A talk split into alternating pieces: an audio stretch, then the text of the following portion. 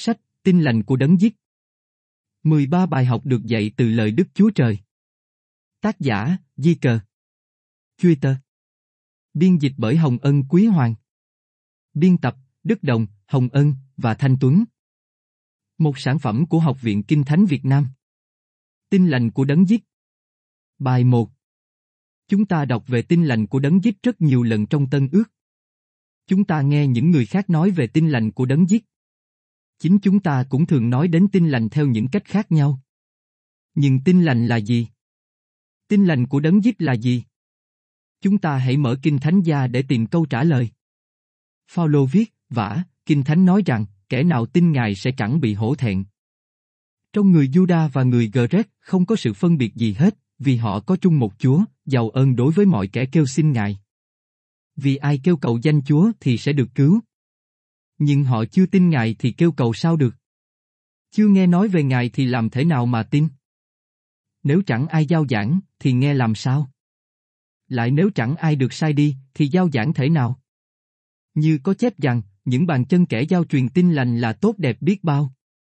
Roma 10 câu 11, 15 Căn bản thì chữ tin lành nghĩa là tin tức tốt lành, tin vui, sự cứu rỗi, lẽ thật, lời báo tin, lời hứa và hy vọng. Nó được phân biệt và khác với những tin tức khác, vì nó gắn liền với tin lành của đấng giết.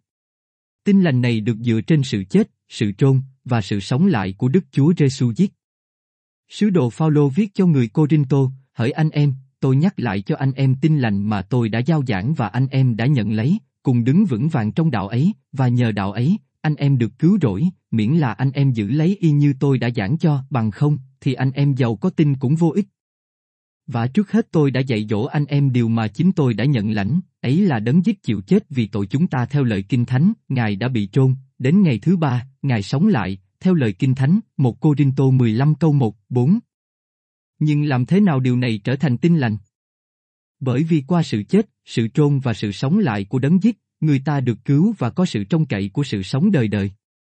Ông cũng nói rằng, thật vậy, tôi không hổ thẹn về tin lành đâu, vì là quyền phép của Đức Chúa Trời để cứu mọi kẻ tin, trước là người Juda, sau là người Gret, vì trong tin lành này có bày tỏ sự công bình của Đức Chúa Trời, bởi đức tin mà được, lại dẫn đến đức tin nữa, như có chép rằng, người công bình sẽ sống bởi đức tin.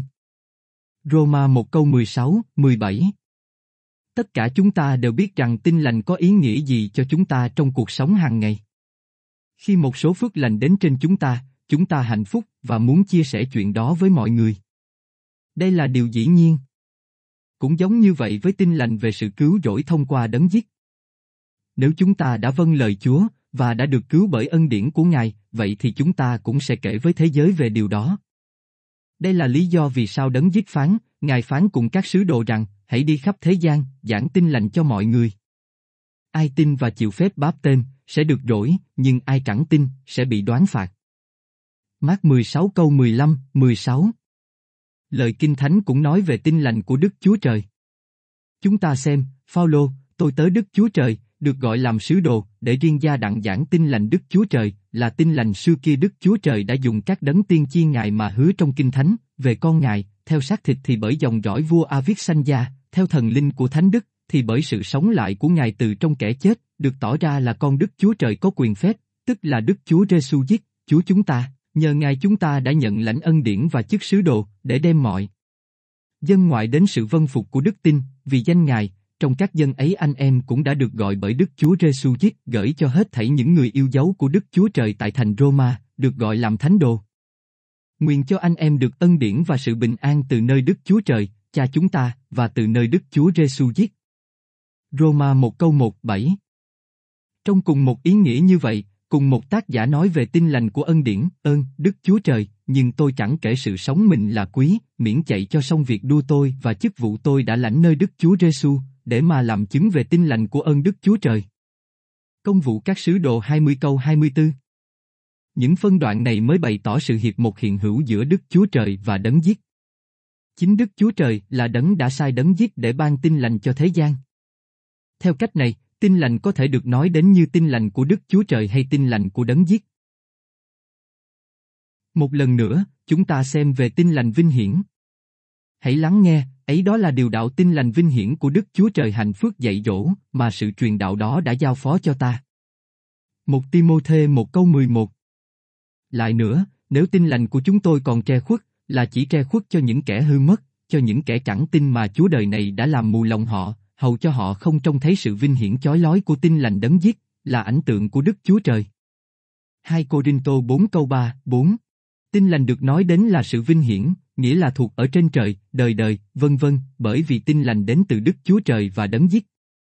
Trong Matthew, Mark, Luca và Giăng từ ngữ, tin lành nước Đức Chúa Trời được sử dụng vài lần. Đức Chúa Giêsu đi khắp các thành, các làng, dạy dỗ trong các nhà hội, giảng tin lành nước Đức Chúa Trời và chữa lành các thứ tật bệnh. Matthew 9 câu 35 Sau khi răng bị tù, Đức Chúa Giêsu đến xứ Galilee, giảng tin lành của Đức Chúa Trời, mà rằng, kỳ đã chọn, nước Đức Chúa Trời đã đến gần, các ngươi hãy ăn năn và tin đạo tin lành. Mát một câu 14, 15 Trong suốt thời kỳ này, Đấng Giết và những người khác đã giao giảng tin lành của vương quốc, nước, sắp đến. Nói cách khác, vương quốc vẫn chưa được thành lập, nhưng sớm sẽ thành. Sau đó, tin lành được giảng dựa trên sự thật về sự chết, sự trôn và sự sống lại của Chúa. Hễ những ai đã vâng phục các mạng lệnh của tin lành thì được cứu và được thêm vào hội thánh của Chúa, hay vương quốc, công vụ các sứ đồ hai. Tiếp đến chúng ta đọc tin lành về sự cứu rỗi. Được nói tới các tín đồ của đấng giết tại Epheso, sứ đồ nói, ấy lại cũng trong ngày mà anh em sau khi đã nghe đạo chân thật, là đạo tin lành về sự cứu rỗi anh em, ấy là trong ngày mà anh em đã tin và được ấn chứng bằng Đức Thánh Linh là đấng Chúa đã hứa, Epheso 1 câu 13. Đó là tin lành mà mang đến sự cứu rỗi, đôi khi chúng ta nói về tin lành là chương trình cứu rỗi, điều đó có một ý nghĩa là mô tả về kế hoạch của Chúa hay phương cách để cứu rỗi con người. Kế đến, chúng ta có tin lành bình an. Quay trở lại Roma 10 câu 15, tác giả viết, lại nếu chẳng ai được sai đi, thì giao giảng thể nào? Như có chép rằng, những bàn chân kẻ giao truyền tin lành là tốt đẹp biết bao. Epheso 6 câu 14, 16 vậy, hãy đứng vững, lấy lẽ thật làm dây nịt lưng, mặc lấy giáp bằng sự công bình, dùng sự sẵn sàng của tin lành bình an mà làm giày dép. Lại phải lấy thêm đức tin làm thuẫn, nhờ đó anh em có thể dập tắt được các tên lửa của kẻ dữ. Tin lành mang đến bình an sự bình an của tâm trí, sự bình an của linh hồn, sự bình an với những người mà cùng chúng ta bước theo. Đấng giết là người của sự bình an và tin lành của Ngài đem đến bình an mà Ngài đã trải qua, sự bình an với Đức Chúa Trời. Chắc chắn đó là tin lành. Cuối cùng, chúng ta được kể về tin lành của sự trông cậy. Còn anh em ngày trước vốn xa cách Đức Chúa Trời, và là thù nghịch cùng Ngài bởi ý tưởng và việc ác mình, nhưng bây giờ Đức Chúa Trời đã nhờ sự chết của con Ngài chịu lấy trong thân thể của xác thịt mà khiến anh em hòa thuận, đặng làm cho anh em đứng trước mặt Ngài cách thánh sạch không vết, không chỗ trách được, miễn là anh em tin Chúa cách vững vàng không núng, chẳng hề rời khỏi sự trông cậy đã truyền ra bởi đạo tin lành mà anh em đã nghe, là đạo được giảng ra giữa mọi vật dựng nên ở dưới. Trời, và chính tôi, Phaolô, là kẻ giúp việc của đạo ấy. Cô Lô một câu 21, 23 Như là một kết quả của sự vân phục tin lành, người ta có sự trông cậy của sự sống và sự sống đời đời. Đây là những gì mà tác giả đang nói đến ở đây. Sự trông cậy không đến từ đường nào khác ngoài tin lành. Từ lần này đến lần khác Paulo nói về tin lành của tôi và tin lành của chúng ta. Ông có ý gì khi nói như thế? Ông chỉ đơn giản chỉ về tin lành mà ông và những người khác đã nhận và tin lành đó là điều mà Chúa đã ban cho họ để giao giảng cho những người khác. Liên quan đến điều này, ông nói vả, đạo tin lành chúng tôi đã giao truyền cho anh em, không những bằng lời nói thôi, lại cũng bằng quyền phép, đức thánh linh và sức mạnh của sự tin quyết nữa. Vì anh em biết rõ cách chúng tôi ở giữa anh em và lòng yêu thương đối với anh em là thế nào. Một Thessalonica một câu năm Cũng vậy, như được chỉ ra ở đây và trong Roma một câu 16, tin lành là quyền phép mà trong đó tin lành cứu những kẻ tin và vân phục tin lành. Đây là tin lành nằm trong lời của Kinh Thánh. Tin lành đơn giản nhưng đầy quyền năng. Tin lành đương thời cũng như tin lành ngày nay và trường tồn như đấng giết. Tin lành cứu rỗi, tin lành cho sự trông cậy. Chỉ có một tin lành mà thôi và tin lành phải được giao giảng cho tất cả. Tin lành là của đấng giết, Đức Chúa Trời, và là sự vinh hiển. Tin lành ban phước, tin lành yêu cầu và tin lành mang đến trách nhiệm. Tin lành dành cho một và cho tất cả mọi người. Đây thật là tin lành. Những sự kiện của tin lành. Bài 2 Lời Kinh Thánh dạy rõ ràng rằng Đức Chúa Giêsu Christ đã chết, được chôn và rồi được sống lại từ mộ. Những tình tiết này trong câu chuyện của Đức Chúa Giêsu được nói đến như những sự kiện của tin lành. Phaolô nhắc đến mỗi một sự kiện này khi ông viết cho những anh em của ông tại thành Corinto, bày tỏ sự liên quan về sự cứu rỗi của họ với những sự kiện này. Hỡi anh em, tôi nhắc lại cho anh em tin lành mà tôi đã giao giảng và anh em đã nhận lấy, cùng đứng vững vàng trong đạo ấy, và nhờ đạo ấy, anh em được cứu rỗi, miễn là anh em giữ lấy y như tôi đã giảng cho, bằng không, thì anh em giàu có tin cũng vô ích. Và trước hết tôi đã dạy dỗ anh em điều mà chính tôi đã nhận lãnh, ấy là đấng giết chịu chết vì tội chúng ta theo lời Kinh Thánh, Ngài đã bị trôn, đến ngày thứ ba, Ngài sống lại, theo lời Kinh Thánh, một Cô Rinh Tô 15 câu 1, 4. Nói cách khác, tin lành của đấng giết dựa trên những sự thật này. Nếu đấng giết đã không chết, không được trôn, và đã không sống lại, thì sẽ không có tin lành nào hết, do đó sẽ không có sự cứu rỗi. Nhưng vì Ngài đã chết, được chôn và đã sống lại, nên chúng ta có một nền tảng cho tin lành, và do đó nó thay đổi cả thế giới. Bây giờ chúng ta muốn xem xét đến những sự kiện của tin lành, từng cái một để xem chúng nắm giữ những gì cho bạn và tôi. Sự chết của đấng giết Kinh Thánh lặp đi lặp lại rằng đấng giết đã chết. Nhưng hãy lắng nghe chính lời của Đức Chúa Trời, hãy có đồng một tâm tình như đấng giết đã có, Ngài vốn có hình Đức Chúa Trời, song chẳng coi sự bình đẳng mình với Đức Chúa Trời là sự nên nắm giữ, chính Ngài đã tự bỏ mình đi, lấy hình tôi tớ và trở nên giống như loài người, Ngài đã hiện ra như một người, tự hạ mình xuống, vân phục cho đến chết, thậm chí chết trên cây thập tự. Philip 2 câu 5, 8 Nhưng Đức Chúa Giêsu này, mà đã ở dưới các thiên sứ một chút, chúng ta thấy Ngài, vì sự chết Ngài đã chịu được đội mão chiều vinh hiển tôn trọng. Ấy vậy, bởi ân điển của Đức Chúa Trời, Đức Chúa Giêsu đã vì mọi người nếm sự chết. Heber 2 câu 9 Vì ai mà đấng giết đã chết? Ngài đã chết vì mọi người như chúng ta để ý trong Hebrew 2 câu 9. Kinh Thánh cũng nói với chúng ta rằng Ngài đã chết vì tội nhân. Hãy nghe, nhưng Đức Chúa Trời tỏ lòng yêu thương Ngài đối với chúng ta, khi chúng ta còn là người có tội, thì đấng giết vì chúng ta chịu chết. Roma 5 câu 8 nhưng vì sao Ngài lại chết vì tội nhân? Để đem đến sự cứu rỗi và trông cậy. Chúng ta đọc, Ngài muốn cho mọi người được cứu rỗi và hiểu biết lẽ thật. Một Timôthê 2 câu 4 Chúa không chậm trễ về lời hứa của Ngài như mấy người kia tưởng đâu, nhưng Ngài lấy lòng nhịn nhục đối với anh em, không muốn cho một người nào chết mất, song muốn cho mọi người đều ăn năn. 2 Phi-e-R 3 câu 9 Điều đó có nghĩa là ai đó đã chết cho bạn và cho tôi. Hãy nghĩ về điều đó. Mặc dầu chúng ta là tội nhân, và thù địch cùng Đức Chúa Trời, và không xứng đáng cho ân điển và sự thương xót như thế, tuy thế mà đấng dít đã bằng lòng rời bỏ thiên đàng để đến trên thế gian tội lỗi và cay đắng này và thậm chí chết trên thập tự giá để chúng ta được cứu và có sự trông cậy của sự sống đời đời, Roma 5 câu 6, 7. Thật tuyệt vời làm sao?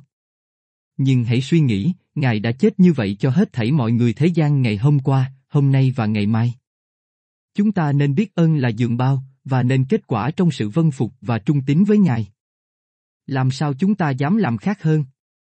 Sự trôn của đấng giết Sau khi đấng giết đã chết trên thập tự giá, Kinh Thánh nói, đến chiều tối, có một người giàu, ở thành Arimathe, tên là Joseph, chính là một môn đồ của Đức Chúa Giêsu, đến nơi Phi Lát mà xin xác Đức Chúa Giêsu. Phi Lát bèn truyền cho. Joseph lấy xác ngài mà bọc trong tấm vải liệm trắng, và đưa để trong một cái huyệt mới mà người đã khiến đục cho mình trong hòn đá đoạn, lăn một hòn đá lớn đến trước cửa mồ, rồi đi. Có Marie Madeleine và Marie khác ở đó, ngồi đối ngang huyệt. Matthew 27 câu 57, 61 Trong nhiều cách thì không có sự khác biệt nào hay bất thường nào về sự trôn của Chúa, đặc biệt là trong thời điểm đó. Con người chết mỗi ngày và được trôn. Đây là sự thật xảy ra khắp trên thế giới và là sự thật từ khi sáng thế.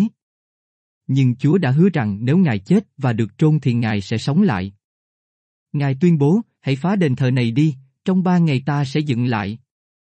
Răng 2 câu 19 Dĩ nhiên họ đã không hiểu Ngài nói gì, nhưng liệu họ có tin Ngài nếu họ đã hiểu? Chuyện gì đã xảy ra sau khi sự chết và trôn của Ngài? Các môn đồ dường như đã rơi vào tình trạng sốc, cảm nhận họ đã mất hết tất cả. Kế đến chuyện gì đã xảy ra? Đức Chúa Giêsu xuất hiện như Ngài đã hứa rằng Ngài sẽ sống lại. Sự sống lại của đấng giết. Có phải đấng giết đã chết trên thập tự và rồi nằm trong mồ luôn sao, và thế giới đã quên đi Ngài, trừ phi điều đó được nhớ đến Ngài như là một kẻ lừa dối. Nếu Ngài đã chết và ở luôn trong mộ thì có thể nói rằng Ngài chẳng hơn gì bất kỳ ai. Nhưng Đức Chúa Giêsu có khác biệt. Ngài là con Đức Chúa Trời. Ngài phán rằng Ngài sẽ sống lại từ nơi chôn Ngài, và Ngài đã sống lại, Matthew 28.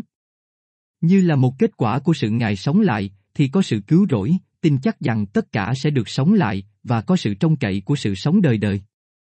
Trước khi đi sâu hơn nữa, chúng ta hãy chú ý một số câu kinh thánh có nói về sự Chúa sống lại. Theo thần linh của Thánh Đức, thì bởi sự sống lại của Ngài từ trong kẻ chết, được tỏ ra là con Đức Chúa Trời có quyền phép, tức là Đức Chúa Giêsu giết, Chúa chúng ta, Roma một câu 4. Cho đến nỗi tôi được biết Ngài, và quyền phép sự sống lại của Ngài, và sự thông công thương khó của Ngài, làm cho tôi nên giống như Ngài trong sự chết Ngài, Philip 3 câu 10. Ngợi khen Đức Chúa Trời, là cha Đức Chúa Giêsu giết chúng ta, Ngài lấy lòng thương xót cả thể khiến chúng ta lại sanh, đặng chúng ta nhờ sự Đức Chúa Giêsu giết sống lại từ trong kẻ chết mà có sự trong cậy sống, một phi e R một câu ba. Bởi biết rằng đấng giết đã từ kẻ chết sống lại, thì chẳng chết nữa, sự chết không còn cai trị trên Ngài. Roma 6 câu 9 Đấng giết đã chết và sống lại, ấy là để làm Chúa kẻ chết và kẻ sống. Roma 14 câu 9 Vì đấng giết đã chết, được chôn, và đã sống lại từ nơi mộ, Ngài hiện là Chúa và cứu Chúa của chúng ta. Ngài cầm quyền bên hữu Đức Chúa Trời, công vụ các sứ đồ hai, và Ngài đã hứa sẽ trở lại vào một ngày nào đó, răng 14 câu 1, 3. Với sự chết của đấng giết, huyết của Ngài đã đổ ra cho nhiều người được tha tội, Matthew 26 câu 28, Epheso 1 câu 7. Đó là qua sự vân phục tin lành đấng giết của một người mà người đó liên hệ với huyết Ngài và như vậy tội người ấy được rửa sạch, công vụ các sứ đồ 2 câu 38, 22 câu 16. Trong những bài học tiếp theo chúng ta sẽ thấy rõ hơn làm sao việc này được chọn. Hãy tin chắc rằng, một và tất cả mọi người cũng sẽ có kết quả như sự Chúa sống lại, Ngài đang sống hôm nay. Như những người vân phục bước theo Ngài, chúng ta cũng đang sống và sẽ chỉ vì và sống với Ngài đời đời, không cùng. Sách, tin lành của đấng giết. 13 bài học được dạy từ lời Đức Chúa Trời. Tác giả, Di Cờ. Twitter. Biên dịch bởi Hồng Ân Quý Hoàng. Biên tập, Đức Đồng, Hồng Ân và Thanh Tuấn. Một sản phẩm của Học viện Kinh Thánh Việt Nam, sự kêu gọi của tin lành. Bài 3 trong thế giới tôn giáo ngày này có rất nhiều ý kiến khác nhau như việc làm thế nào mà Đức Chúa Trời gọi một cá nhân tới sự cứu rỗi. Chúng ta sẽ nhắc đến một vài ý kiến nổi trội. Đầu tiên, có những người dạy rằng Đức Chúa Trời nói chuyện với họ trực tiếp qua một lời phán thầm thì. Thứ hai, những người khác nói rằng đấng giết đến với họ trong một giấc mơ hoặc trong một sự khải thị. Và thứ ba, có những người tin rằng Đức Chúa Trời gọi họ qua một vài sự trải nghiệm đặc biệt. Trong tất cả ba ý tưởng này đều tuyên bố rằng đây là cách mà Chúa cứu họ hoặc đó là sự truyền đạt một vài lời phán đặc biệt cho họ. Nhưng Kinh Thánh có dạy điều này không? Đây là một lời cảnh báo. Hãy nghi ngờ những người như vậy. Điều đầu tiên chúng ta muốn tìm hiểu đó là, ngày nay Đức Chúa Trời còn phán dạy không? Nếu có, thì Ngài phán dạy bằng cách nào? Điều này sẽ dễ dàng khi chúng ta mở ra sách Hebrew một câu một, hai, tới xưa, Đức Chúa Trời đã dùng các đấng tiên chi phán dạy tổ phụ chúng ta nhiều lần nhiều cách, rồi đến những ngày sau rốt này, Ngài phán dạy chúng ta bởi con Ngài, là con mà Ngài đã lập lên kế tự muôn vật, lại bởi con mà Ngài đã dựng nên thế gian. Vậy theo điều này, Đức Chúa Trời còn phán dạy ngày nay và Ngài phán dạy qua con của Ngài. Điều này cũng được chỉ ra trong Matthew 17 câu 5 vào lúc đấng giết hóa hình. Hãy lắng nghe Đức Chúa Trời, này là con yêu dấu của ta, đẹp lòng ta mọi đường, hãy nghe lời con đó. Câu hỏi tiếp theo là, chính Đức Chúa Trời phán dạy trực tiếp tới con người ngày nay hay là chính đấng giết phán dạy trực tiếp?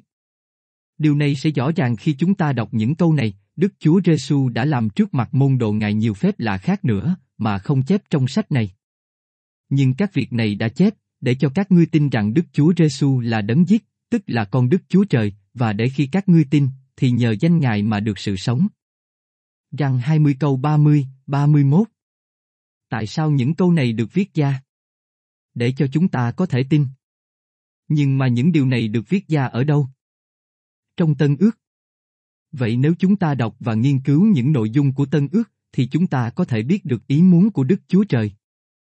Một lần nữa, chúng ta hãy đọc, như vậy, đức tin đến bởi sự người ta nghe, mà người ta nghe, là khi lời của đấng giết được giao giảng.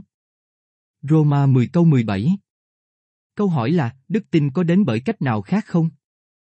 Nếu có, thì Kinh Thánh không nói như vậy. Thật sự có những người nói đến việc nghe điều này, thấy điều nọ, có một sự trải nghiệm, về, về, nhưng lời của Đức Chúa Trời không dạy bất cứ điều gì giống như vậy. Đúng hơn, Kinh Thánh dạy rằng đức tin đến bởi việc nghe lời của Đức Chúa Trời. Do đó, chỉ có một quyển Kinh Thánh và cũng chỉ có một đức tin mà thôi, Epheso 4 câu 5. Vì đức tin đến bởi việc nghe lời của Đức Chúa Trời, đó là lý do tại sao chúng ta được dạy về tầm quan trọng của việc học lời Chúa. 2. Timothée 2 câu 15, tìm kiếm lời Kinh Thánh, Giăng 5 câu 39, v.v. Như là một vấn đề thực tế, đó là tại sao có quá nhiều sự nhấn mạnh lên chính Kinh Thánh, chỉ ra sự hà hơi và cả sự đầy đủ của Kinh Thánh. 2. Timothée 3 câu 16, 17. Vậy Kinh Thánh nói với chúng ta rằng tin lành được đặt để trong những bình bằng đất. Hãy lắng nghe sứ đồ Phaolô nói, vả, chúng tôi chẳng giao giảng chính mình chúng tôi, nhưng giao giảng Đức Chúa Giêsu Christ, tức là Chúa, và vì tình yêu mến Đức Chúa Giêsu mà chúng tôi xưng mình là tôi tớ của anh em. Vì Đức Chúa Trời là đấng có phán, sự sáng phải soi từ trong sự tối tăm. Đã làm cho sự sáng ngài chói lòa trong lòng chúng tôi, đặng sự thông biết về vinh hiển Đức Chúa Trời soi sáng nơi mặt Đức Chúa Giêsu Christ. Nhưng chúng tôi đựng của quý này trong chậu bằng đất, hầu cho tỏ quyền phép lớn dường ấy là bởi Đức Chúa Trời mà ra, chớ chẳng phải bởi chúng tôi. 2 Corinto 4 câu 5, 7 Ông đang nói gì ở đây? Ông chỉ đơn giản nói rằng Chúa đã chọn những con người, những cá nhân giống như ông, để đem tin lành đến cho những người đương thời. Bây giờ hãy suy nghĩ về những trường hợp khác nhau của sự ăn năn trong sách công vụ các sứ đồ. Hãy nêu lên một trường hợp chỗ nào Chúa đã phán với một người phải làm gì để được cứu. Bạn không thể. Ví dụ, trong công vụ các sứ đồ 8, thiên sứ của Chúa gửi Philip đến giao giảng về đấng giết cho hoàng quan. Câu hỏi là, tại sao chính thiên sứ không tự đi và để Philip ở lại thành Samari để tiếp tục giao giảng cho những người khác ở đó? Đơn giản bởi vì Chúa đã đặt tin lành vào những bình bằng đất và do đó con người có nhiệm vụ phải giao truyền tin lành. Một lần nữa, trong công vụ các sứ đồ chính, chúng ta thấy rằng Phaolô đã hỏi Chúa phải làm gì để được cứu và Chúa phán ông đi vào trong thành và tại đó ông sẽ được nói cho biết ông nên làm gì. Sau đó Anania đến và nói cho ông, công vụ các sứ đồ 22 câu 16. Câu hỏi là, tại sao Chúa đã không nói cho ông? Bởi vì như vậy không phải là ý của Ngài. Và cũng tương tự như vậy với tất cả những trường hợp khác về sự ăn năn trong sách công vụ các sứ đồ. Đó là lý do mà chúng ta biết rằng Chúa không phán trực tiếp cho con người ngày nay ngoại trừ qua Kinh Thánh hay là hiện gia để phán cho họ phải làm gì để được cứu. Thậm chí nếu Chúa ở đây, thì Ngài cũng không phán với một người phải làm cái gì, công vụ các sứ đồ chính, và nếu Ngài làm như vậy thì việc đó không thể khác với tin lành đã được giao giảng rồi, Galati một câu 6, 9, như vậy sẽ là vô mục đích cho sự hiện đến của Ngài để làm những gì mà Ngài đã ra lệnh cho con người phải làm rồi, mát 16 câu 15, 16. Nói cách khác, Chúa sẽ không làm thay cho con người những gì mà con người có thể tự làm cho chính mình. Lý do nhấn mạnh quá nhiều được đặt trên tầm quan trọng của người giao giảng đem tin lành đến cho những người khác là bởi vì tin lành đã được đặt trong những bình bằng đất. Đấng giết phán, Ngài phán cùng các sứ đồ rằng, hãy đi khắp thế gian, giảng tin lành cho mọi người. Ai tin và chịu phép báp tên, sẽ được rỗi, nhưng ai chẳng tin, sẽ bị đoán phạt. Mát 16 câu 15, 16 Một lần nữa, chúng ta hãy đọc, vì ai kêu cầu danh Chúa thì sẽ được cứu. Nhưng họ chưa tin Ngài thì kêu cầu sao được? Chưa nghe nói về Ngài thì làm thế nào mà tin? Nếu chẳng ai giao giảng, thì nghe làm sao? Lại nếu chẳng ai được sai đi, thì giao giảng thể nào? Như có chép rằng, những bàn chân kẻ giao truyền tin lành là tốt đẹp biết bao. Roma 10 câu 13, 15 Cuối cùng, hãy giảng đạo, cố khuyên, bất luận gặp thời hay không gặp thời, hãy đem lòng rất nhịn nhục mà bẻ trách, nài khuyên, sửa trị, cứ dạy dỗ chẳng thôi. 2 Timothée 4 câu 2 Vậy bạn có thể thấy Chúa đã tròn để bày tỏ ý muốn của Ngài qua trung gian này. Tất cả đều rất đơn giản. Đó là sự thật, Phaolô viết cho những anh em của ông ở thành Thessalonica rằng, ấy cũng là vì đó mà Ngài đã dùng tin lành chúng tôi gọi anh em, đặng anh em hưởng được sự vinh hiển của Đức Chúa Giêsu giết chúng ta. 2 Thessalonica 2 câu 14 Phaolô nói rằng Chúa kêu gọi những người Thessalonica bằng tin lành. Nghĩa là, Phaolô đã giao giảng tin lành cho họ, họ đã nghe và vâng phục tin lành, và vì vậy họ được gọi đến với đấng giết theo cách này. Nói cách khác, đấng giết kêu gọi họ đến sự cứu rỗi qua việc giao giảng tin lành, ngày nay thì sao? Chúng ta được kêu gọi như thế nào? Chúng ta là những môn đồ đấng giết cũng được kêu gọi bởi cùng một tin lành như vậy. Đó là, tin lành đã được giao giảng cho chúng ta, chúng ta nghe tin lành, tin và vâng phục tin lành, và Chúa cứu chúng ta. Khi chúng ta đem tin lành đến cho những người khác, điều tương tự cũng xảy ra hết lần này đến lần khác. Chúa không gọi người này cách này, và người kia cách khác. Đúng hơn, Ngài kêu gọi một và tất cả mọi người bởi và qua chỉ một tin lành. Vâng, Đức Chúa Trời có phán dạy ngày nay, nhưng Ngài phán qua đấng giết. Đấng giết có phán dạy, nhưng Ngài phán qua kinh thánh. Những người vâng lời đấng giết có trách nhiệm giao giảng và dạy tin lành cho những người khác. Bằng những phương tiện này mà Chúa làm việc qua người giảng tin lành hoặc người dạy dỗ để bày tỏ ý muốn của Ngài và để mời những người hư mất đến với Ngài, Matthew 11 câu 28, 30. Trách nhiệm đầu tiên của chúng ta là phải giao giảng tin lành và trách nhiệm thứ hai của chúng ta là giúp đỡ những người muốn vâng phục Chúa, Matthew 28 câu 19, 20. Đó là vì sao Phaolô nói điều này, thật vậy, đấng giết đã sai tôi, chẳng phải để làm phép báp tên đâu, nhưng để giao giảng tin lành, và chẳng dùng sự khôn khéo mà giảng, kẻo thập tự giá của đấng giết gia vô ích.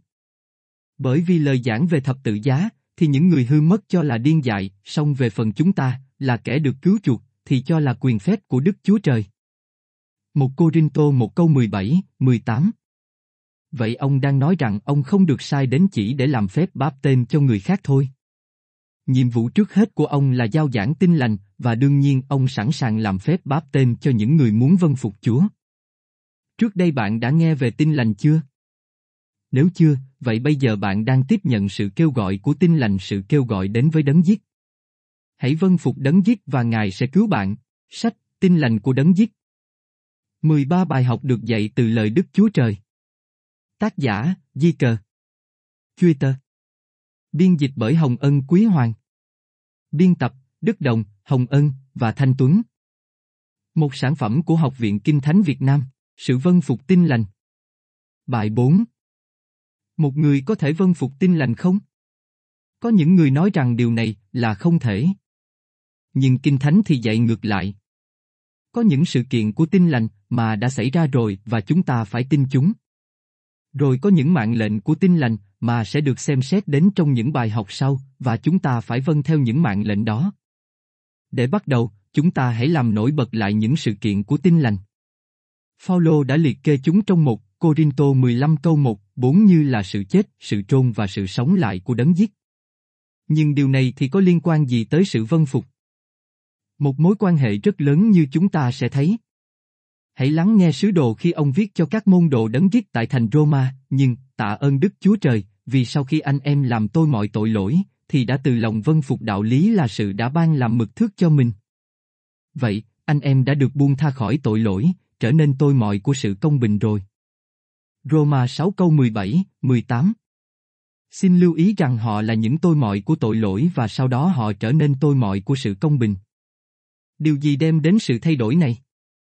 Đơn giản là, họ đã từ lòng vân phục đạo lý là sự đã được ban làm mực thước cho họ. Nói cách khác, họ vân phục tin lành của đấng giết. Nhưng làm thế nào họ vân theo các sự kiện được? Họ không thể và đã không làm được. Đạo lý ở đây chỉ đến sự chết, sự trôn và sự sống lại của đấng giết. Nhưng một lần nữa, họ đã vân phục mực thước của đạo lý. Bởi vì việc làm như vậy thì họ đã làm chết đi tội lỗi của họ, được trôn với Chúa của họ trong nước của phép báp tên, và đã sống lại từ phần mộ nước. Đây là tất cả những gì được nói đến trong phần đầu của sách Roma 6. Chúng ta hãy đọc, vậy chúng ta sẽ nói làm sao? Chúng ta phải cứ ở trong tội lỗi, hầu cho ân điển được dư dật trăng. Chẳng hề như vậy. Chúng ta đã chết về tội lỗi, lẽ nào còn sống trong tội lỗi nữa? Hay là, anh em chẳng biết rằng chúng ta thảy đều đã chịu phép báp tên trong Đức Chúa Giêsu giết, tức là chịu phép báp tên trong sự chết Ngài sao? Vậy chúng ta đã bị trôn với Ngài bởi phép báp tên trong sự chết Ngài, hầu cho đấng giết nhờ vinh hiển của cha được từ kẻ chết sống lại thể nào, thì chúng ta cũng sống trong đời mới thể ấy. Vì nếu chúng ta làm một cùng Ngài bởi sự chết giống như sự chết của Ngài, thì chúng ta cũng sẽ làm một cùng Ngài bởi sự sống lại giống nhau, vì biết rõ rằng người cũ của chúng ta đã bị đóng đinh trên thập tự giá với Ngài, hầu cho thân thể của tội lỗi bị tiêu diệt đi, và chúng ta không phục dưới tội lỗi nữa. Roma 6 câu 1, 6 Vậy đó là mực thước của đạo lý mà họ đã vân phục như là Phaolô chỉ ra sau này trong Roma 6 câu 16, 17. Không chỉ vậy, nhưng khi bất cứ người nào vân phục tin lành của đấng giết thì người đó vân phục mực thước này của đạo lý, hay hình ảnh về sự chết, sự trôn và sự sống lại của Chúa trong các hành động của người đó. Chúng ta tiếp tục, chúng ta muốn xem những mạng lệnh của tin lành là gì và chúng liên quan như thế nào đến sự chết, sự trôn và sự sống lại của đấng giết. Chính Chúa đã ban mạng lệnh cho các sứ đồ, Ngài phán cùng các sứ đồ rằng, hãy đi khắp thế gian, giảng tin lành cho mọi người. Ai tin và chịu phép báp tên, sẽ được rỗi, nhưng ai chẳng tin, sẽ bị đoán phạt. Mát 16 câu 15, 16 Sự thuật lại của Matthew được ghi lại như sau, vậy, hãy đi dạy dỗ muôn dân, hãy nhân danh Đức Cha, Đức Con, và Đức Thánh Linh mà làm phép báp tên cho họ, và dạy họ giữ hết cả mọi điều mà ta đã truyền cho các ngươi. Và này, ta thường ở cùng các ngươi luôn cho đến tận thế. Matthew 28 câu 19, 20 Bây giờ bạn sẽ thấy ở đây Chúa đang ban mạng lệnh rằng tin lành phải được giao giảng. Không chỉ vậy mà Ngài còn bày tỏ luôn những mạng lệnh đó phải được vân phục để cá nhân được cứu. Trong việc thực hiện những lời dạy của Chúa, các sứ đồ được thấy khi giao giảng tin lành trong thành Jerusalem, công vụ các sứ đồ 2. Họ đưa ra những bằng chứng và chứng cứ để chứng minh rằng Đức Chúa Giêsu thật sự là con của Đức Chúa Trời. Sau khi mọi người tin đã tin điều này, Kinh Thánh ghi rằng họ đã hỏi câu hỏi này, hỡi anh em, chúng ta phải làm chi? Công vụ các sứ đồ 2 câu 37 Sau đó Führer đã chỉ cho họ một vài điều mà họ cần làm rằng, hãy hối cải, ai nấy phải nhân danh Đức Chúa Giêsu chịu phép báp tên, để được tha tội mình, rồi sẽ được lãnh sự ban cho Đức Thánh Linh. Công vụ các sứ đồ 2 câu 38 Cũng vậy, khi Chúa hiện ra cho Phaolô trong công vụ các sứ đồ chính thì Phaolô cũng muốn biết rằng ông phải làm gì để được cứu. Chúa phán ông hãy đi vào trong thành và ở đó ông sẽ được nói cho biết. Sau đó Anania đến và đã làm như vậy, công vụ các sứ đồ 22 câu 16. Trong công vụ các sứ đồ 8 chúng ta thấy Philip giao giảng về đấng giết cho hoạn quan và kinh thánh cũng ghi rằng hoạn quan muốn được chịu phép báp tên. Hãy lắng nghe sự ăn năn của ông như sau, Philip nói, nếu ông hết lòng tin, điều đó có thể được. Hoạn quan trả lời rằng, tôi tin rằng Đức Chúa Giêsu Christ là con Đức Chúa Trời. Người biểu dừng xe lại, rồi cả hai đều xuống nước, và Philip làm phép báp tên cho hoạn quan. Khi ở dưới nước lên, thì thánh linh của Chúa đem Philip đi, hoạn quan chẳng thấy người nữa, cứ hớn hở đi đường. Công vụ các sứ đồ 8 câu 37, 39 Bây giờ những mạng lệnh của tin lành là gì? Trước tiên, đó là sự cần thiết để một người nghe sự giao giảng của tin lành. Thứ hai, một người phải tin Đức Chúa Trời, và đấng giết, là con của Đức Chúa Trời. Thứ ba, người đó phải ăn năn tất cả những tội lỗi của mình. Thứ tư, người đó phải xưng nhận bằng chính miệng của mình rằng Đức Chúa Giêsu Christ là con của Đức Chúa Trời. Và thứ năm, người đó phải chịu phép báp tên, được chôn trong nước, để được tha tội lỗi. Tiếp tục với những ý nghĩ này, trong sự vân phục những mạng lệnh của tin lành, một người chết cho tội lỗi của mình. Đó là, người đó đã nghe tin lành và đến để tin Chúa với sự nhận định rằng người đó muốn ăn năn những tội lỗi của mình hoặc là xoay lưng với những tội lỗi đó. Vậy, điều này tượng trưng cho sự chết đi của tội lỗi. Theo sau sự chết là sự trôn. Đó là sự trôn trong nước. Chúng ta đã nhìn thấy rồi khi Philip và hoạn quan bước xuống nước và sự trôn phải được thực hiện. Cũng như trong Cô Lô 2 câu 12 và Roma 6 câu 4 nói với chúng ta rằng phép báp tên là sự trôn trong nước. Sau sự trôn thì sự sống lại đến. Công vụ các sứ đồ 8 nói rằng Philip và hoạn quan lên khỏi nước. Roma 6 cũng nói về sự trôn và sự sống lại và sau đó là sự nảy mầm và lớn lên bước theo trong đời sống mới. Vậy, trong sự vân phục những mạng lệnh đơn giản này của một người, chúng ta có sự diễn đạt riêng cho sự chết, sự trôn và sự sống lại của Chúa.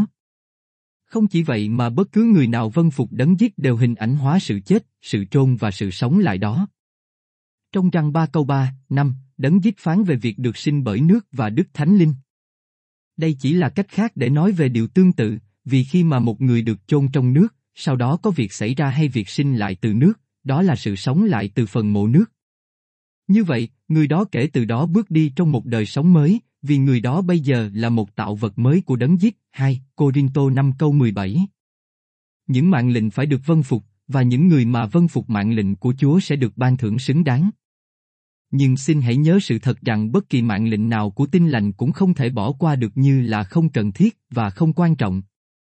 Chỉ sau khi vâng phục mỗi mạng lệnh, thì Chúa mới cứu một người, thêm người đó vào hội thánh, ban cho người đó tất cả những ơn phước thuộc linh, với sự trông cậy về sự sống đời đời. Mặc dầu tin lành là dành cho tất cả mọi người, và phải được vâng phục bởi tất cả những người có trách nhiệm vì sự cứu rỗi, nhưng Phaolô than rằng, nhưng chẳng phải mọi người đều nghe theo tin lành đâu, vì Esai có nói rằng, lạy Chúa, ai tin lời chúng tôi giao giảng. Roma 10 câu 16 Chính điều này lại ngụ ý một lần nữa rằng một người phải vâng phục những mạng lệnh của tin lành để được cứu. Nhưng những người mà không làm như vậy thì sao? Trong trường hợp này, ông nói, và cho anh em, là kẻ chịu khổ, được nghỉ ngơi với chúng tôi, trong khi Đức Chúa Giêsu từ trời hiện đến với các thiên sứ của quyền phép Ngài, giữa ngọn lửa hừng, báo thù những kẻ chẳng hề nhận biết Đức Chúa Trời, và không vâng phục tin lành của Đức Chúa Giêsu giết chúng ta. Họ sẽ bị hình phạt hư mất đời đời, xa cách mặt Chúa và sự vinh hiển của quyền phép Ngài, 2 Thessalonica 1 câu 7, 9. Vậy theo điều này, không nhận biết Đức Chúa Trời là một chuyện và việc thất bại khi vâng phục tin lành là một chuyện khác, mà cả hai sẽ mang đến cùng một kết quả, sự báo thù của Chúa. Đấng Rít phán rằng những kẻ vâng phục tin lành sẽ được cứu, nhưng những kẻ không tin sẽ bị đoán phạt, mát 16 câu 16. Tất cả những điều này nói lên rằng, sẽ không có sự giải thoát nào cho những người chối bỏ sự cứu rỗi của họ, Hebrew 2 câu 2, 3. Sách, tin lành của đấng giết 13 bài học được dạy từ lời Đức Chúa Trời Tác giả, Di Cờ Twitter Biên dịch bởi Hồng Ân Quý Hoàng. Biên tập, Đức Đồng, Hồng Ân và Thanh Tuấn. Một sản phẩm của Học viện Kinh Thánh Việt Nam. Việc nghe tin lành. Bài 5 Những gì mà một người nghe có thể xác định những gì mà người đó tin. Nếu người đó nghe sự sai trái vậy, thì có khả năng người ấy sẽ tin vào sự sai trái đó, đặc biệt nếu người đó không nghiên cứu kinh thánh và không nỗ lực để học biết lẽ thật. Nếu người ấy nghe lẽ thật, thì hầu như người đó sẽ tin vào lẽ thật. Đó là lý do tại sao mà việc nghe lời thánh khiết của Đức Chúa Trời là rất quan trọng. Phaolô nói rằng, như vậy, đức tin đến bởi sự người ta nghe, mà người ta nghe là khi lời của đấng giết được giao giảng. Roma 10 câu 17 Xin chú ý rằng sự nhấn mạnh trên việc nghe, nhưng không chỉ là nghe bất cứ điều gì, đúng hơn là nghe lời của Đức Chúa Trời, mà đức tin chân thật có thể đạt kết quả. Câu hỏi nảy sinh là làm thế nào mà một người có thể chắc chắn rằng đức tin của người đó được tìm thấy dựa trên lợi của Đức Chúa Trời? Vì có nhiều điều được dạy trong danh của Đức Chúa Trời và nhiều điều được nói rằng đến từ những trang kinh thánh. Đa số chúng là trái ngược với kinh thánh. Vậy có sự chia rẽ và sự dối chí. Vì vậy làm thế nào một người có thể biết chắc chắn là mình đã nghe lẽ thật hay không? Cách tốt nhất là đi theo chính kinh thánh thôi. Không ai nên mãi chấp nhận việc giao giảng hay dạy dỗ của bất kỳ người nào như là kết quả cho mình, không thành vấn đề người đó yêu và tôn trọng người giảng dạy đến mức nào. Linh hồn của chúng ta thì quá quý giá và sự hàng sống thì quá dài để chúng ta đặt đức tin và sự cứu rỗi của chúng ta chỉ dựa trên những lời nói của con người mà thôi. Đúng hơn, chúng ta nên đi đến nguồn của lẽ thật và đó chính là Kinh Thánh. Chúng ta nên đọc, học và nghiên cứu Kinh Thánh để chắc chắn rằng chúng ta đang đi đúng đường. Nếu chúng ta đang đi sai đường, thì chúng ta có thể sửa lại. Đấng viết phán, các ngươi dò xem Kinh Thánh, vì tưởng bởi đó được sự sống đời đời, ấy là Kinh Thánh làm chứng về ta vậy. Răng 5 câu 39 Sau đó chúng ta đọc về những người bê rê, sau khi nghe Phaolô giao giảng, những người này có ý hẳn hoi hơn người Thessalonica, đều sẵn lòng chịu lấy đạo, ngày nào cũng cha xem Kinh Thánh, để xét lời giảng có thật trăng. Công vụ các sứ đồ 17 câu 11 Giờ hãy suy nghĩ về điều đó. Ở đây mọi người nghiên cứu lời của Đức Chúa Trời thậm chí sau khi Phaolô đã giao giảng cho họ để xem liệu ông có giảng lẽ thật hay không. Nếu những người trong đời của Phaolô có thể nghiên cứu kinh thánh sau khi ông giao giảng, vậy còn hơn như thế nữa cho ngày nay là chúng ta nên làm như vậy sau khi nghe những người giao giảng thời này. Điều đó không tuyệt vời sao nếu mỗi người đều làm như vậy? Nếu đây là sự thật, thì sẽ rất khó khăn cho bất cứ tôn giáo sai trật nào tồn tại và chắc chắn sẽ có rất ít giáo sư giả. Phaolô thậm chí khuyến khích một người giao giảng trẻ tuổi Timôthê để học lời Đức Chúa Trời. Hãy lắng nghe ông, hãy chuyên tâm cho được đẹp lòng Đức Chúa Trời như người làm công không chỗ trách được, lấy lòng ngay thẳng giảng dạy lời của lẽ thật. 2 Timôthê 2 câu 15 Tại sao lại có quá nhiều người không biết về lời Đức Chúa Trời? Tại vì họ không chịu học lời Kinh Thánh. Tại sao có quá nhiều người bị lừa dối trong tôn giáo? Cũng vậy, vì họ không chịu học để biết được sự khác biệt giữa lẽ thật và giả dối. Tại sao lại có quá nhiều người bị rối trí về luật pháp của Môi-se và luật pháp của đấng giết? Cũng cùng một vấn đề, họ không chịu học và chính vì thế đã không phân tích đúng đắn lời của lẽ thật. Hỡi những người bạn của tôi, nếu sứ đồ Phaolô đang khuyến khích một người giao giảng tin lành để học lời Đức Chúa Trời, chẳng lẽ bạn không nghĩ rằng là một sự cần thiết cho bạn và tôi cùng làm y như vậy sao? Răng đã khích lệ các tín đồ đấng dít ở trong đời ông, hỡi kẻ rất yêu dấu, chớ tin cậy mọi thần, nhưng hãy thử cho biết các thần có phải đến bởi Đức Chúa Trời trăng, vì có nhiều tiên chi giả đã hiện ra trong thiên hạ. Một trăng bốn câu một ở đây sứ đồ đang nài xin dân sự của Đức Chúa Trời không tin vào mọi thần hay mọi người giao giảng vì lý do đơn sơ, là nhiều tiên chi giả và người giao giảng giả đã vào trong thế gian. Nhưng làm thế nào chúng ta có thể biết một người là thật hay giả? Ông đề nghị chúng ta phải thử họ. Làm sao chúng ta có thể làm được? Bằng cách so sánh sự giảng dạy của họ với chính lời Đức Chúa Trời. Nếu chúng ta làm như vậy, ta có thể dễ dàng nói ai là người giao giảng lẽ thật và ai thì không. Khi Philip đi cùng với hoạn quan trên xe của ông, anh thấy ông đang đọc từ lời Kinh Thánh và có chép rằng, Philip bèn mở miệng, bắt đầu từ chỗ Kinh Thánh đó mà giao giảng Đức Chúa Giêsu cho người. Công vụ các sứ đồ 8 câu 35 Như kết quả, đức tin chân thật được sinh ra trong tấm lòng của ông và ông đã vâng theo Chúa. Trong công vụ các sứ đồ 8 câu 5 chúng ta có Philip đi xuống xứ Samari và anh giảng đấng giết cho dân chúng. Sau đó khi Răng và Phi-e-rơ viếng thăm, Kinh Thánh ghi rằng họ giảng lời của Chúa và trở về thành Jerusalem, công vụ các sứ đồ 8 câu 25. Xin hãy để ý rằng sự nhấn mạnh của việc họ giao giảng là đấng giết và lời của Đức Chúa Trời. Có hai cách mà chúng ta có thể nghe tin lành. Trước hết, như đã được đề cập, chúng ta có thể học lời của Đức Chúa Trời cho chính mình. Trong việc làm như thế, ta có cơ hội nghe đấng giết, Phaolô, Phi-e-rơ và nhiều người của Đức Chúa Trời qua Kinh Thánh. Nhưng thậm chí trong thời hiện đại, không phải tất cả ai cũng có thể đọc và điều này có nghĩa là họ phải phụ thuộc vào việc nghe lời Đức Chúa Trời được dạy bằng lời của môi miệng. Trong trường hợp này có hai nhóm liên quan, người giao giảng và người nghe. Chính vì lý do này có một trách nhiệm rất lớn trên vai cá nhân nào chọn giao giảng lời của Đức Chúa Trời. Anh ta phải đúng với Kinh Thánh. Nếu giao giảng bất cẩn hay lừa dối và làm lầm lạc ai thì người đó sẽ gánh chịu hậu quả. Phaolô cảnh báo những anh em người Roma của ông là coi chừng những kẻ gây phân rẽ và những lời ngọt ngào và dỗ dành lòng của những người thật thà, Roma 16 câu 17, 18. Thế thì người nghe có trách nhiệm đảm bảo rằng những gì mình nghe là lẽ thật trước khi mình chấp nhận nó.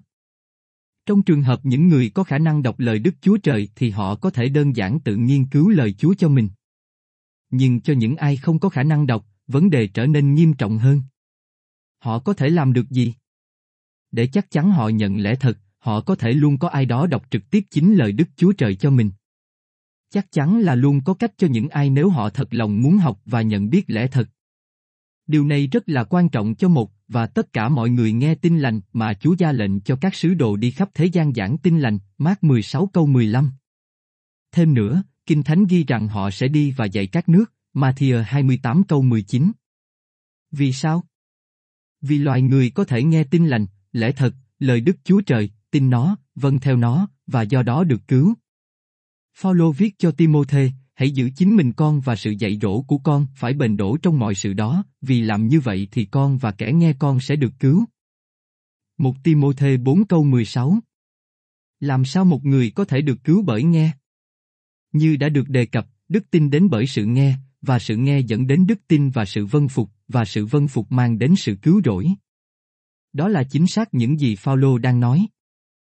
Nếu bạn sẽ đọc hết trường hợp của người ăn năn trong sách công vụ các sứ đồ bạn sẽ nhận thấy rằng trong mọi lúc đều có phần của người giao giảng tin lành. Công việc của người giao giảng là gì? Là giao giảng tin lành cho những ai cần được cứu. Chính vì thế, khi họ nghe tin lành, tin tin lành, vân phục tin lành, thì họ được cứu. Nhưng nếu họ không có cơ hội nghe lời Đức Chúa Trời thì sao? Vậy thì họ không thể được cứu bởi vì đức tin chỉ đến bởi nghe lời Đức Chúa Trời, và không có đức tin thì con người không thể làm đẹp lòng Đức Chúa Trời được. Hebrew 11 câu 6 Đức Chúa Trời nói về con của Ngài Đức Chúa Giêsu khi hóa hình, đang khi người còn nói, bỗng chút có một đám mây sáng rực che phủ những người ở đó, và có tiếng từ trong mây phán rằng, này là con yêu dấu của ta, đẹp lòng ta mọi đường, hãy nghe lời con đó. Matthew 17 câu 5 Lần nữa, chúng ta đọc bằng cách nào mà Đức Chúa Trời phán ngày nay qua câu một của Ngài, Đức Chúa Giêsu, Hebrew 1 câu 1, 2. Cuối cùng, chúng ta đọc đấng giết chính là ngôi lời, răng một câu 1, 2. Do đó chúng ta nghe và vâng theo đấng giết là rất quan trọng vì Ngài là đấng đến cứu chúng ta. Hãy quên đi những gì con người nói.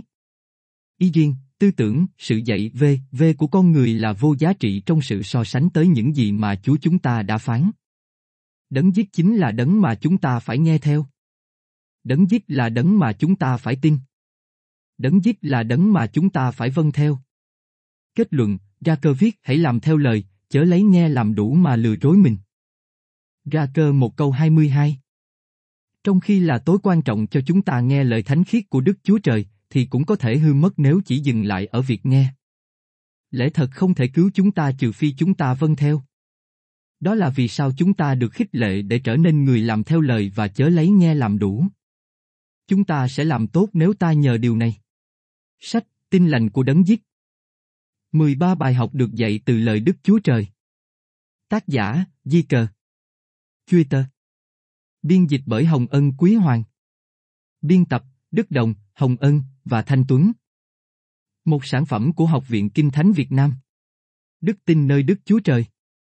Bài 6 Tác giả Hebrew nói với chúng ta, vả, đức tin là sự biết chắc vững vàng của những điều mình đương trong mong là bằng cớ của những điều mình chẳng xem thấy. Hebrew 11 câu 1 Đức tin cũng được nói đến như là sự tin chắc, sự tự tin, sự chấp nhận, và điều đó sinh ra sự vân phục. Dựa trên nền tảng đức tin mà một người trở nên một môn đồ đấng giết và cũng bởi đức tin mà người đó tiếp tục là một tín đồ đấng giết. Một lần nữa, tác giả Hebrew nói, vả, không có đức tin, thì chẳng hề có thế nào ở cho đẹp ý Ngài, vì kẻ đến gần Đức Chúa Trời phải tin rằng có Đức Chúa Trời, và Ngài là đấng hay thưởng cho kẻ tìm kiếm Ngài. Hebrew 11 câu 6 Xin hãy ghi nhớ rằng ở đây có hai sự liên quan trong việc tin vào Đức Chúa Trời. Đầu tiên, một người phải tin rằng Ngài hiện hữu. Thứ hai, người đó phải tin rằng Đức Chúa Trời ban thưởng cho những ai tìm kiếm Ngài. Làm sao mà đức tin của một người có thể được chấp nhận nếu thiếu đi một trong hai? Làm sao mà chúng ta có thể không tin rằng có Đức Chúa Trời khi chúng ta nhìn xung quanh ta và thấy tất cả mọi thứ tồn tại? Có các tầng trời, đất, muôn loài, loài người. Tất cả những điều này chỉ ra rằng có một đấng tạo hóa. David công bố rằng, các tầng trời giao truyền sự vinh hiển của Đức Chúa Trời, bầu trời giải tỏ công việc tay Ngài làm. Thi Thiên 19 câu 1 chỉ có kẻ dại dột mới nói chẳng có Đức Chúa Trời, Thi Thiên 14 câu 1 Nhưng nếu tin rằng chỉ có một Đức Chúa Trời là chưa đủ. Chúng ta cũng phải tin rằng Đức Chúa Giêsu Christ là con của Ngài. Chính đấng giết phán, lòng các ngươi chớ hề bối rối, hãy tin Đức Chúa Trời, cũng hãy tin ta nữa. Răng 14 câu 1 Có nhiều câu kinh thánh khác cũng dạy giống vậy. Hãy nghe, vì Đức Chúa Trời yêu thương thế gian, đến nỗi đã ban con một của Ngài, hầu cho hệ ai tin con ấy không bị hư mất mà được sự sống đời đời. Răng 3 câu 16 Tuy vậy, Đức Chúa Giêsu cất tiếng phán rằng, ai tin ta, chẳng phải tin ta, nhưng tin đấng đã sai ta đến răng 12 câu 44. Vậy còn những người không tin vào đấng giết thì sao? Kinh Thánh cũng nói với chúng ta về những người này. Đấng giết phán, ai tin Ngài thì chẳng bị đoán xét đâu, ai không tin thì đã bị đoán xét rồi, vì không tin đến danh con một Đức Chúa Trời. Răng 3 câu 18 Ai tin con, thì được sự sống đời đời, ai không chịu tin con, thì chẳng thấy sự sống đâu, nhưng cơn thạnh nộ của Đức Chúa Trời vẫn ở trên người đó. Răng 3 câu 36 nên ta đã bảo rằng các ngươi sẽ chết trong tội lỗi mình, vì nếu các ngươi chẳng tin ta là đấng đó, thì chắc sẽ chết trong tội lỗi các ngươi. Răng 8 câu 24 Từ các câu kinh thánh nói trên, chắc chắn chúng ta có thể nhìn thấy các phước lành đến từ việc tin Chúa, nhưng cũng đồng thời chúng ta nhìn thấy các sự dũa xả, khốn nạn, và sự hình phạt mà sẽ đến trên những ai trọn không tin vào Ngài. Những điều mở ra ở đây là gì khi chúng ta tin nơi Đức Chúa Trời và đấng giết là con của Đức Chúa Trời? Chúng ta có thể chấp nhận chúng về mặt tinh thần, nhưng có đủ chưa? Lời của Đức Chúa Trời nói với chúng ta rằng chúng ta phải bày tỏ đức tin của chúng ta, hay chứng minh nó. Đấng giết phán, sao các ngươi gọi ta, Chúa, Chúa, mà không làm theo lời ta phán. Luca 6 câu 46 Một lần nữa, Ngài phán rằng, chẳng phải hễ những kẻ nói cùng ta rằng, lạy Chúa, lạy Chúa, thì đều được vào nước thiên đàng đâu, nhưng chỉ kẻ làm theo ý muốn của cha ta ở trên trời mà thôi. Ngày đó, sẽ có nhiều người thưa cùng ta rằng, lạy Chúa, lạy Chúa, chúng tôi chẳng từng nhân danh Chúa mà nói tiên chi sao? Nhân danh Chúa mà trừ quỷ sao? Và lại nhân danh Chúa mà làm nhiều phép lạ sao? Khi ấy, ta sẽ phán rõ ràng cùng họ rằng, hỡi kẻ làm gian ác, ta chẳng biết các ngươi bao giờ, hãy lui ra khỏi ta. Matthew 7 câu 21, 23 Bấy giờ những người này đã là những người tin, và hơn nữa họ đang thực hành trong tôn giáo, nhưng điều sai trái là gì? Họ không có làm theo ý muốn của cha trên trời. Chúng ta phải tin Chúa với phạm vi là chúng ta sẽ làm những gì Ngài phán mà chúng ta nên làm. Điều này là vì sao, chỉ tin thôi, thì không thể được cứu bởi vì nó là đức tin chết. Ra cơ viết, về đức tin, cũng một lẽ ấy, nếu đức tin không sanh ra việc làm, thì tự mình nó chết. Ra cơ 2 câu 17 Ông tiếp tục, nhân đó anh em biết người ta cậy việc làm được xưng công bình, chớ chẳng những là cậy đức tin mà thôi. Ra cơ 2 câu 24 và cuối cùng, vả, sát chẳng có hồn thì chết, đức tin không có việc làm cũng chết như vậy. Ra cơ 2 câu 26 Trong những câu kinh thánh khác nhau này, tác giả đang chỉ ra cho chúng ta rằng điều đó cần nhiều hơn, chỉ tin thôi để được cứu. Ông bổ sung cho điều này bằng nhiều minh họa. Thỉnh thoảng những người giao giảng và dạy dỗ về chỉ tin thôi, chỉ đến răng ba câu 16 như là một minh chứng cho sự dạy dỗ của họ. Tuy nhiên, đấng giết đã không phán gì về chỉ tin thôi. Hơn nữa, Ngài bày tỏ rằng nếu chúng ta tin vào Đức Chúa Trời chúng ta sẽ không bị hư mất nhưng sẽ nhận sự sống đời đời. Nhưng câu hỏi là, một người sẽ phải làm gì nếu người đó thật sự tin vào Đức Chúa Trời và lời của Ngài? Người đó sẽ vâng lời Chúa, dĩ nhiên là vậy, và đó chính là đại ý. Vâng, được xưng công bình bởi đức tin, Roma 5 câu 1, nhưng không phải bởi chỉ tin mà thôi. Chúng ta được cứu bởi ân điển qua đức tin, Epheso 2 câu 8, 9, nhưng không phải bằng cách chỉ tin mà thôi. Chắc chắn rằng một người sẽ không tranh cãi rằng một người có thể được cứu ngoài sự ăn năn, phép báp tên, đời sống môn đồ đấng giết, v.v. và nếu giảng rằng chỉ tin mà thôi thì một người sẽ bị đẩy rơi vào tình thế đó. Thật sự, cả vấn đề nằm ở chỗ ý nghĩa của đức tin, và hình thức của đức tin mà Kinh Thánh đang nói đến là một đức tin sống động, một đức tin hành động, một đức tin có việc làm, và một đức tin vân phục. Chúng ta đọc thấy Đức Chúa Giêsu xem thấy đức tin của những người mang một người bệnh đến cho Ngài, Matthew 9 câu 2. Ngài muốn nhìn thấy đức tin của chúng ta hơn là chỉ nghe chúng ta nói về đức tin. Ngài muốn chúng ta biểu lộ nó hay chứng minh nó qua hành động của chúng ta và bởi sự vâng phục các mạng lệnh của Ngài. Nếu không thì đức tin của chúng ta là chết và vô ích. Đức tin là một trong các mạng lệnh của tin lành đấng giết. Đức tin đến bởi sự nghe lời Đức Chúa Trời, Roma 10 câu 17. Đức tin dẫn một người đến sự ăn năn tội lỗi của mình, để xưng nhận rằng đấng giết là con của Đức Chúa Trời, và chịu phép báp tên để được tha tội, và chúng ta sẽ ghi chú từng điều này trong các bài học tiếp theo. Nhưng không có đức tin này, thì sẽ không có sự vân phục cho các mạng lệnh này. Với đức tin thật, tự nhiên sự vân phục sẽ sinh ra. Đức tin sẽ không nghi ngờ các mạng lệnh của Chúa, nhưng nó sẽ đồng ý làm theo. Đức tin sẽ không từ chối sự dạy dỗ của Ngài, nhưng sẽ vâng theo. Đấng viết phán, ai tin và chịu phép báp tên, sẽ được dỗi, nhưng ai chẳng tin, sẽ bị đoán phạt. Mát 16 câu 16 Điều này là tự nhiên khi một người không tin, người đó cũng sẽ không vâng phục Chúa. Đồng thời, nếu người đó tin vậy người đó sẽ vâng phục đấng viết và đó có nghĩa là người đó sẽ chịu phép báp tên. Thật đơn giản làm sao? Trong tất cả trường hợp của sự ăn năn trong sách công vụ các sứ đồ, bạn có một bên là người giảng tin lành cho các tội nhân. Vậy người đó nghe, tin tin lành, ăn năn tội của mình, xưng nhận đấng giết và chịu phép báp tên để được sự tha tội. Điều gì xảy ra?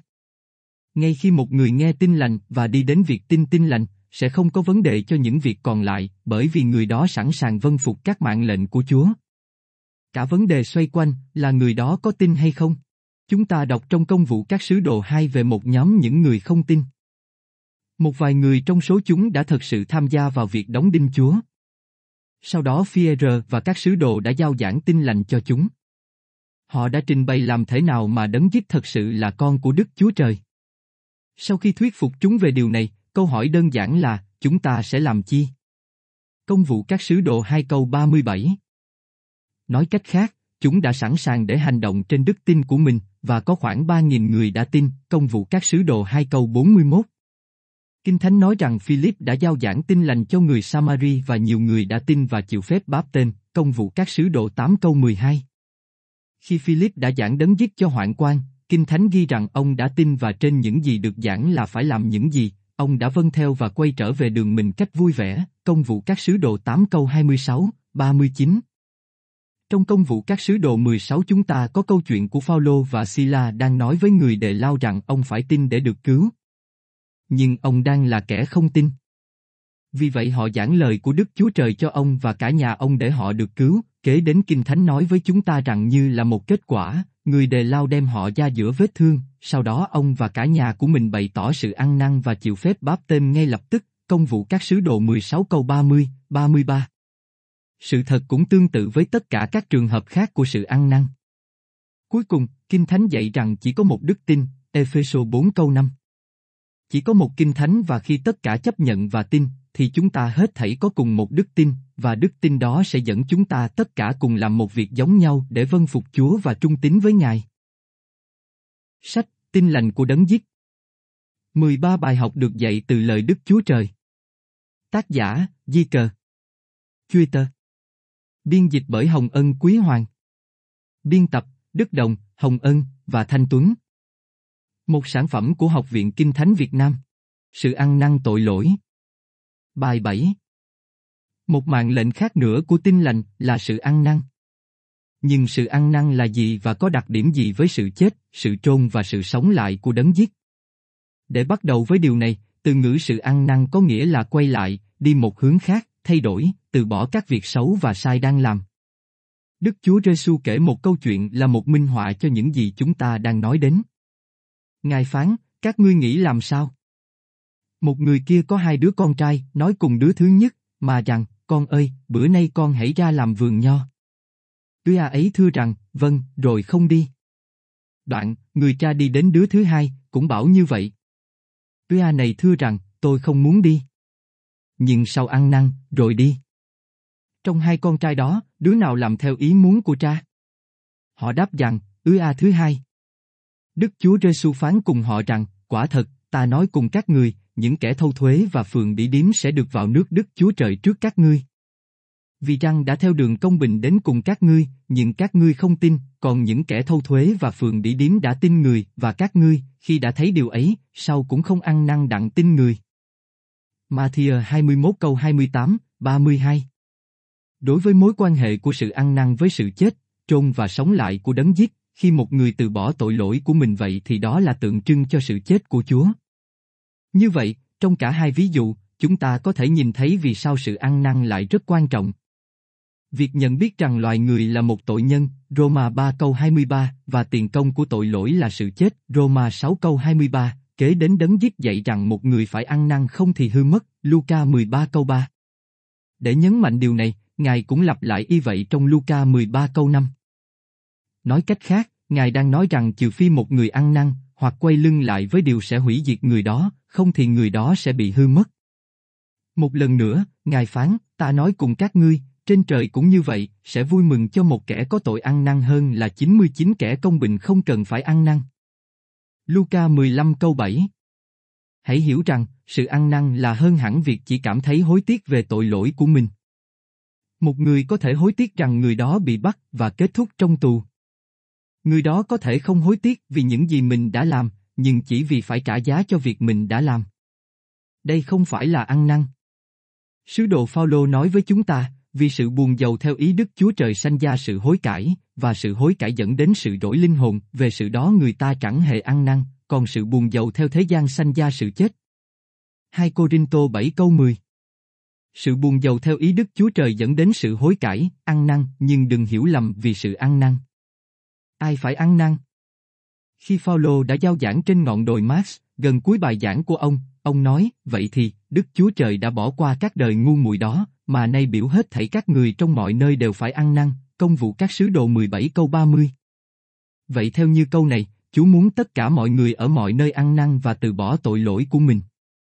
Cũng vậy, ghi chú sự kiện rằng tại một thời điểm, Đức Chúa Trời có thể đã bỏ qua các việc ngu muội của chúng ta, nhưng Ngài nói rõ rằng Ngài sẽ không chịu đựng hay bỏ qua nữa bất kỳ tội nào dẫu là ngu muội hay không.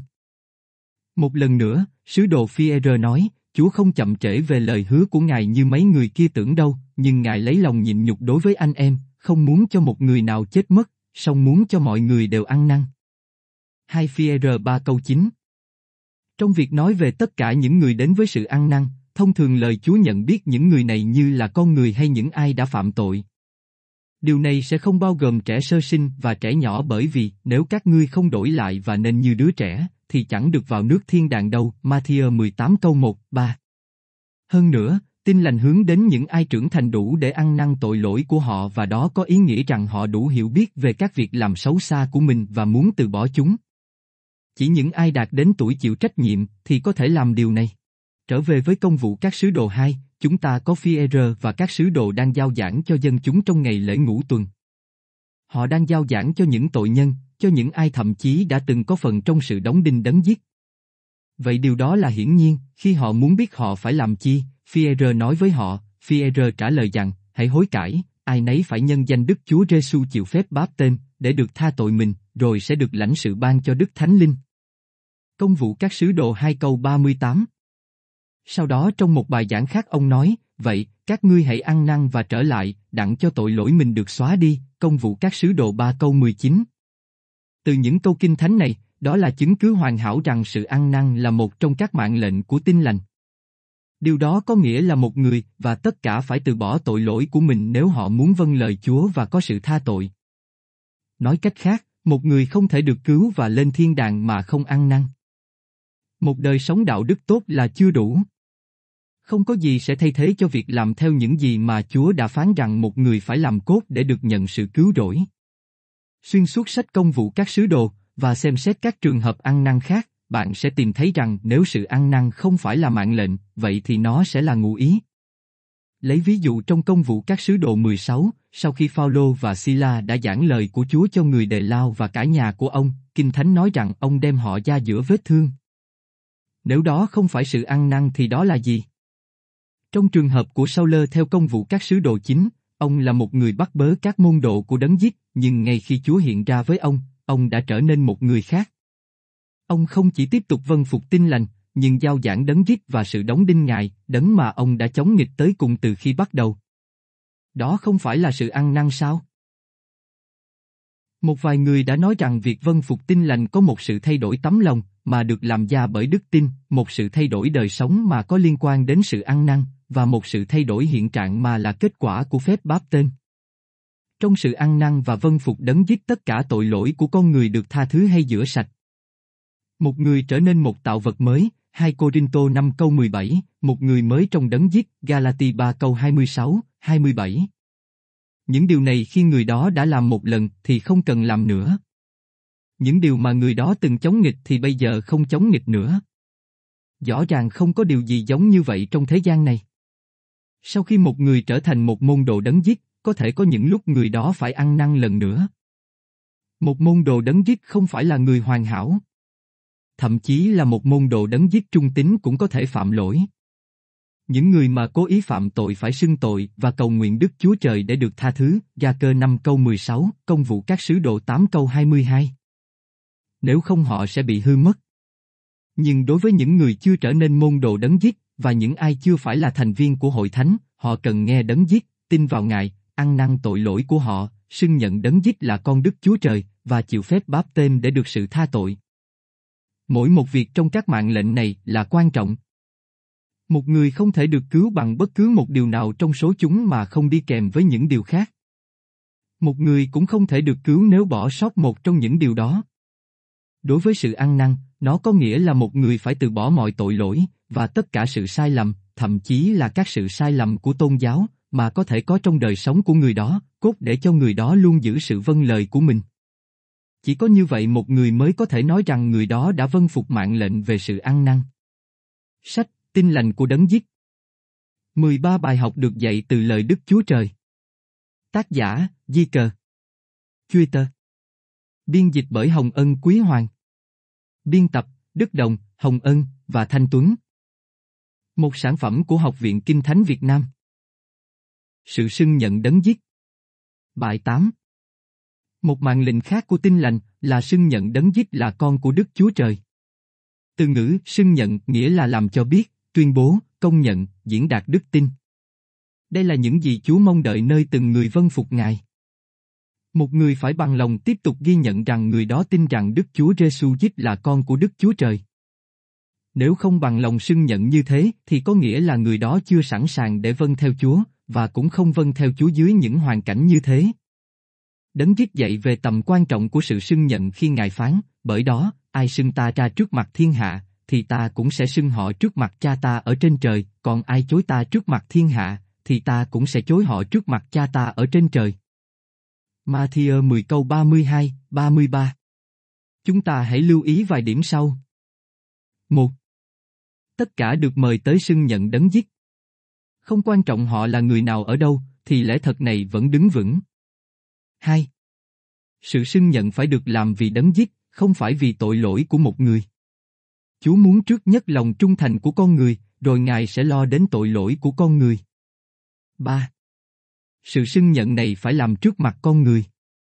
Phải có nhân chứng cho việc này. Nếu một người thật sự tin đấng giết thì tự khắc sẽ muốn một và tất cả mọi người biết về đức tin mà người đó có trong đấng giết. 4. Đó là việc cá nhân ai mà sẵn lòng để xưng nhận đấng giết để Chúa đã hứa sẽ xưng nhận người đó trước mặt Đức Chúa Cha trên trời. Chỉ hãy nghĩ về phước lành này, vinh dự này, của việc có con của Đức Chúa Trời xưng nhận mình trước mặt cha Ngài trên trời. Và Chúa đòi hỏi gì cho điều này?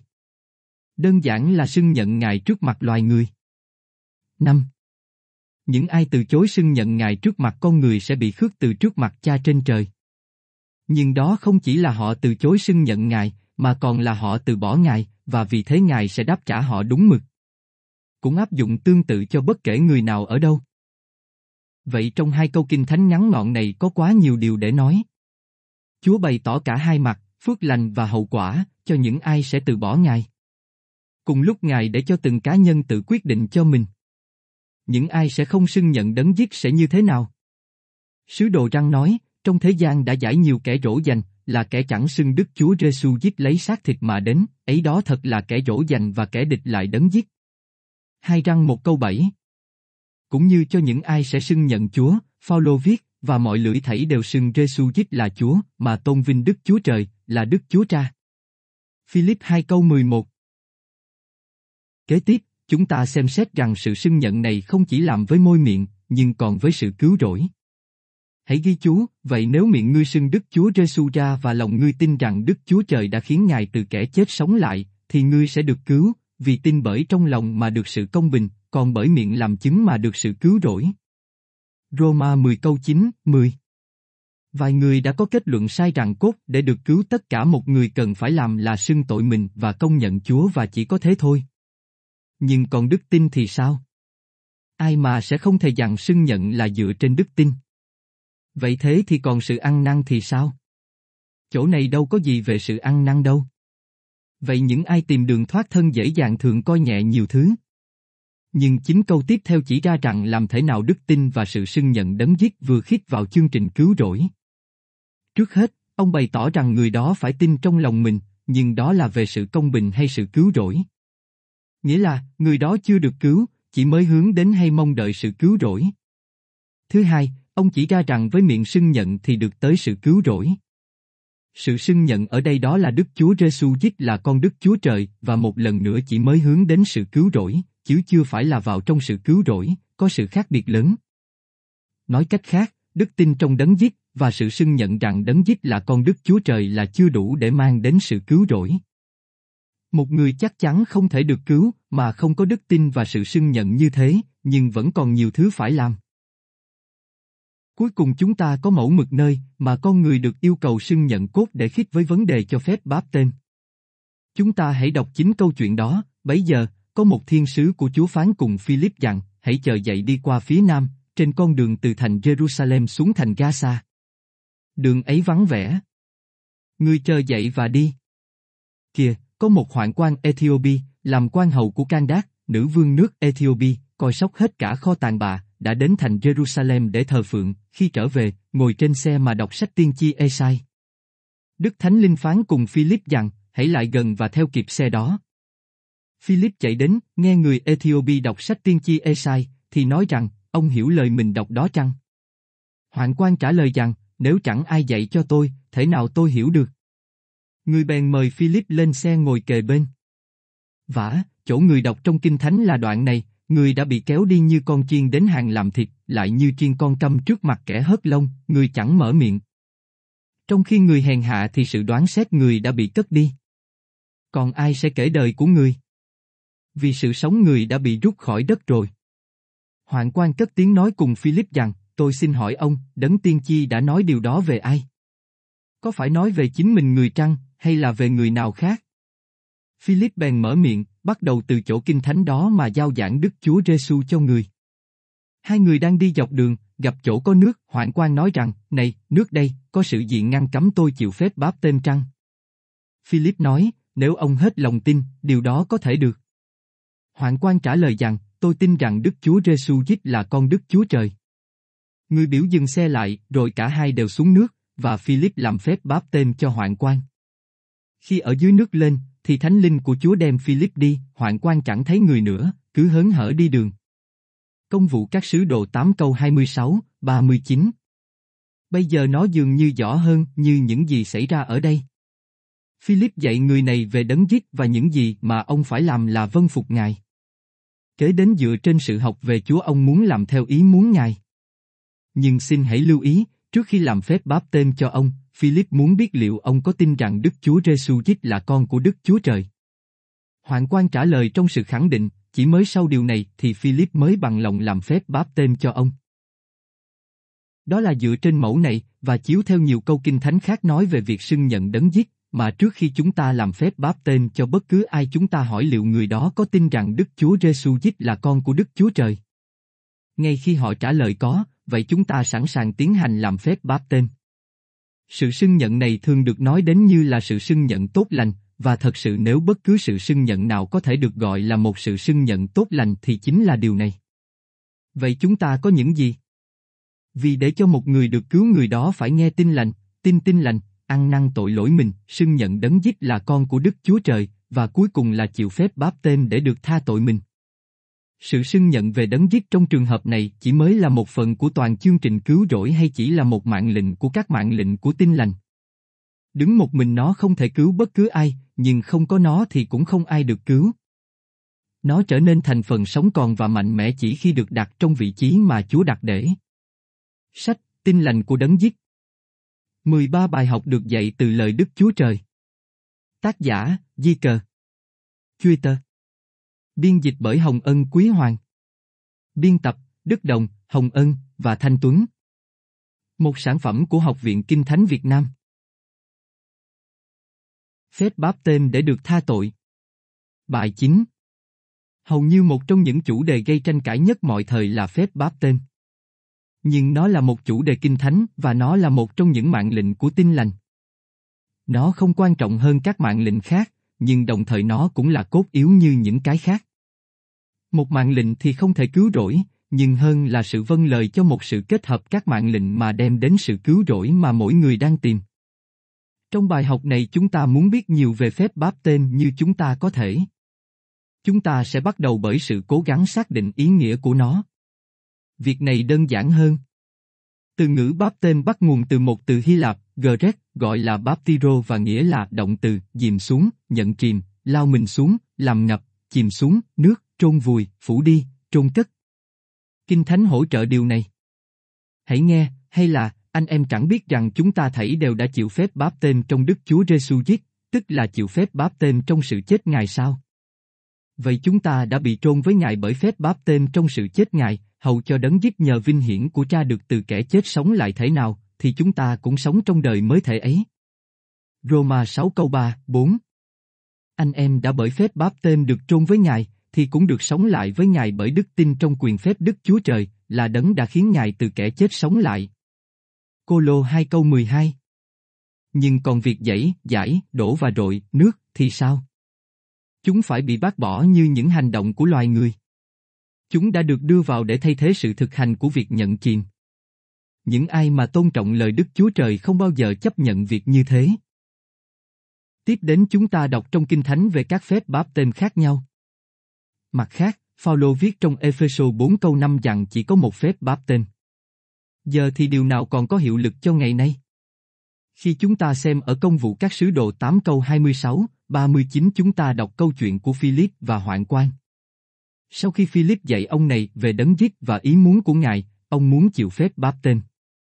Kinh Thánh nói, hai người đang đi dọc đường, gặp chỗ có nước, Hoạn quan nói rằng, này, nước đây, có sự gì ngăn cấm tôi chịu phép báp tên trăng?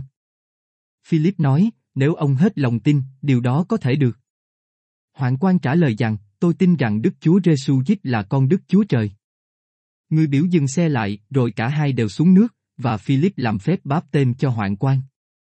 Công vụ các sứ đồ 8 câu 36, 38 Giờ chúng ta hãy xem xét một vài điều. 1. Phép báp tên xuất hiện như là đỉnh điểm cho sự vân phục của người đàn ông này tới Chúa. 2. Nó là một sự trôn, và một việc trôn trong nước tại đó. Vì vậy chúng ta thấy nó được nói ra. 3. Nhưng tuyệt đối không có chỗ cho những ngụy biện ở điểm này, Kinh Thánh nói rằng cả hai đi xuống nước, để làm rõ điều này hơn nữa, Kinh Thánh nói rằng việc này chỉ đến Philip và Hoạn quan. Vậy luận điểm này được chặt chẽ, Kinh Thánh nói rằng sau phép báp tên thì cả hai lên khỏi nước. Ai có thể tranh cãi với điều này? Chắc chắn không ai sẽ, người mà sẽ chấp nhận lời Chúa như vậy. Hãy xem văn 3 câu 3, năm chúng ta có lời Kinh Thánh đang nói, Đức Chúa Giêsu cất tiếng đáp rằng, quả thật, quả thật, ta nói cùng ngươi, nếu một người chẳng sanh lại, thì không thể thấy được nước Đức Chúa Trời. Nicodem thưa rằng, người đã già thì sanh lại làm sao được? Có thể nào trở vào lòng mẹ và sanh lần thứ hai sao? Đức Chúa Giêsu đáp rằng, quả thật, quả thật, ta nói cùng ngươi, nếu một người chẳng nhờ nước và thánh linh mà sanh, thì không được vào nước Đức Chúa Trời. Giờ thì nước đóng vai trò gì trong sự cứu rỗi con người? Điều này đơn giản, nó gắn liền với phép báp tên, và đó chính xác là những gì đang được suy xét. Người được sinh lại qua hành động của phép báp tên, như Đức Thánh Linh hướng dẫn người đó qua lời của Đức Chúa Trời, một phi e R một câu 23. Chúng ta biết rằng điều này trùng khớp với các câu kinh thánh như một Cô Đinh Tô 12 câu 13, Roma 6 câu 3, 4 và các câu khác, mà nói với chúng ta rằng hành động này đặt một người vào vương quốc của Chúa hay hội thánh của đấng giết. Thêm nữa, Phaolô viết cho Tít, không phải cứu vì việc công bình chúng ta đã làm, nhưng cứ theo lòng thương xót Ngài, bởi sự giữa về sự lại sanh và sự đổi mới của Đức Thánh Linh. Tích 3 câu 5 Sự giữa về sự lại sanh ở đây ám chỉ tới nước của phép báp tên, chính xác những gì ông đang nói đến. Vậy phép báp tên là việc trôn cất, và nó là việc trôn trong nước, và đây là một phép báp tên của lời Kinh Thánh mà có hiệu lực ngày nay. Chúng ta thấy tầm quan trọng của phép báp tên khi chúng ta đọc nhiều câu kinh thánh khác nhau mà nói với chúng ta nó là gì. Lấy ví dụ, nó cứu, phép báp tên bây giờ bèn là ảnh tượng của sự ấy để cứu anh em, phép ấy chẳng phải sự làm sạch ô uế của thân thể, nhưng một sự liên lạc lương tâm tốt với Đức Chúa Trời, bởi sự sống lại của Đức Chúa Giêsu Christ, một phi e R 3 câu 21. Sứ đồ không chỉ nói rằng phép báp tên chỉ cứu thôi, mà còn cứu khi nó tuân theo với việc Chúa dạy trong lời của Ngài. Nhưng thêm nữa chính đấng giết phán, ai tin và chịu phép báp tên, sẽ được dỗi, nhưng ai cẳng tin, sẽ bị đoán phạt. Mát 16 câu 16 Khi nào phép báp tên cứu? Khi một người tin và chịu phép báp tên. Từ bỏ nó sẽ từ bỏ đấng giết. Tiếp theo, phép báp tên là vì sự tha tội, Phi-e-rơ trả lời rằng, hãy hối cải, ai nấy phải nhân danh Đức Chúa Giêsu chịu phép báp tên, để được tha tội mình, rồi sẽ được lãnh sự ban cho Đức Thánh Linh. Công vụ các sứ đồ 2 câu 38 Sau lơ được dạy chịu phép báp tên để tội ông được rửa sạch. Bây giờ, anh còn trễ nải làm chi? Hãy chờ dậy, cầu khẩn danh Chúa mà chịu phép báp tên và làm sạch tội lỗi mình đi. Công vụ các sứ đồ 22 câu 16 Hơn nữa, nó là một mạng lệnh của Chúa, người lại truyền làm phép báp tên cho họ nhân danh Đức Chúa Giêsu giết. Công vụ các sứ đồ 10 câu 48 Ngoài sự cứu rỗi, sự tha tội, vân vân, qua sự vâng lời này mà con người đi vào mối liên hệ với huyết của đấng giết, việc mà thật sự làm cho nó có khả năng cho một người có được sự tha tội. Chúng ta có Matthew 26 câu 28 nói rằng huyết của Đức Chúa Giêsu giết được đổ ra vì sự tha tội. Chỉ mới khi Führer nói với dân chúng vào ngày lễ ngũ tuần là nếu họ muốn có sự tha tội mình họ sẽ phải ăn năn và chịu phép báp tên, vậy thì nó có nghĩa là trong việc vâng theo những mạng lệnh đơn giản này mà con người đến với mối liên hệ của huyết đấng giết điều mà kết quả trong tội lỗi của một người được tha. Thêm nữa trong Epheso một câu 7 và Colosse một câu 4 chúng ta được dạy rằng qua huyết của đấng giết mà con người đạt được sự tha thứ tội lỗi, nhưng sau lơ được biết là tội của ông được rửa sạch, hay tha thứ, đó là sự cần thiết cho ông để chịu phép báp tên.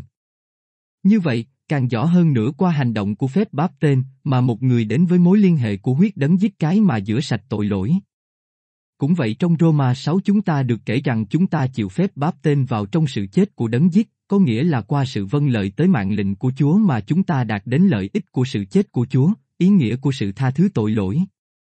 Tiếp tục, chúng ta được biết rằng qua phép báp tên chúng ta bước vào đấng giết. Phaolô viết cho các anh em ở Galati, vì trưng anh em bởi tin Đức Chúa Giêsu giết, nên hết thảy đều là con trai của Đức Chúa Trời.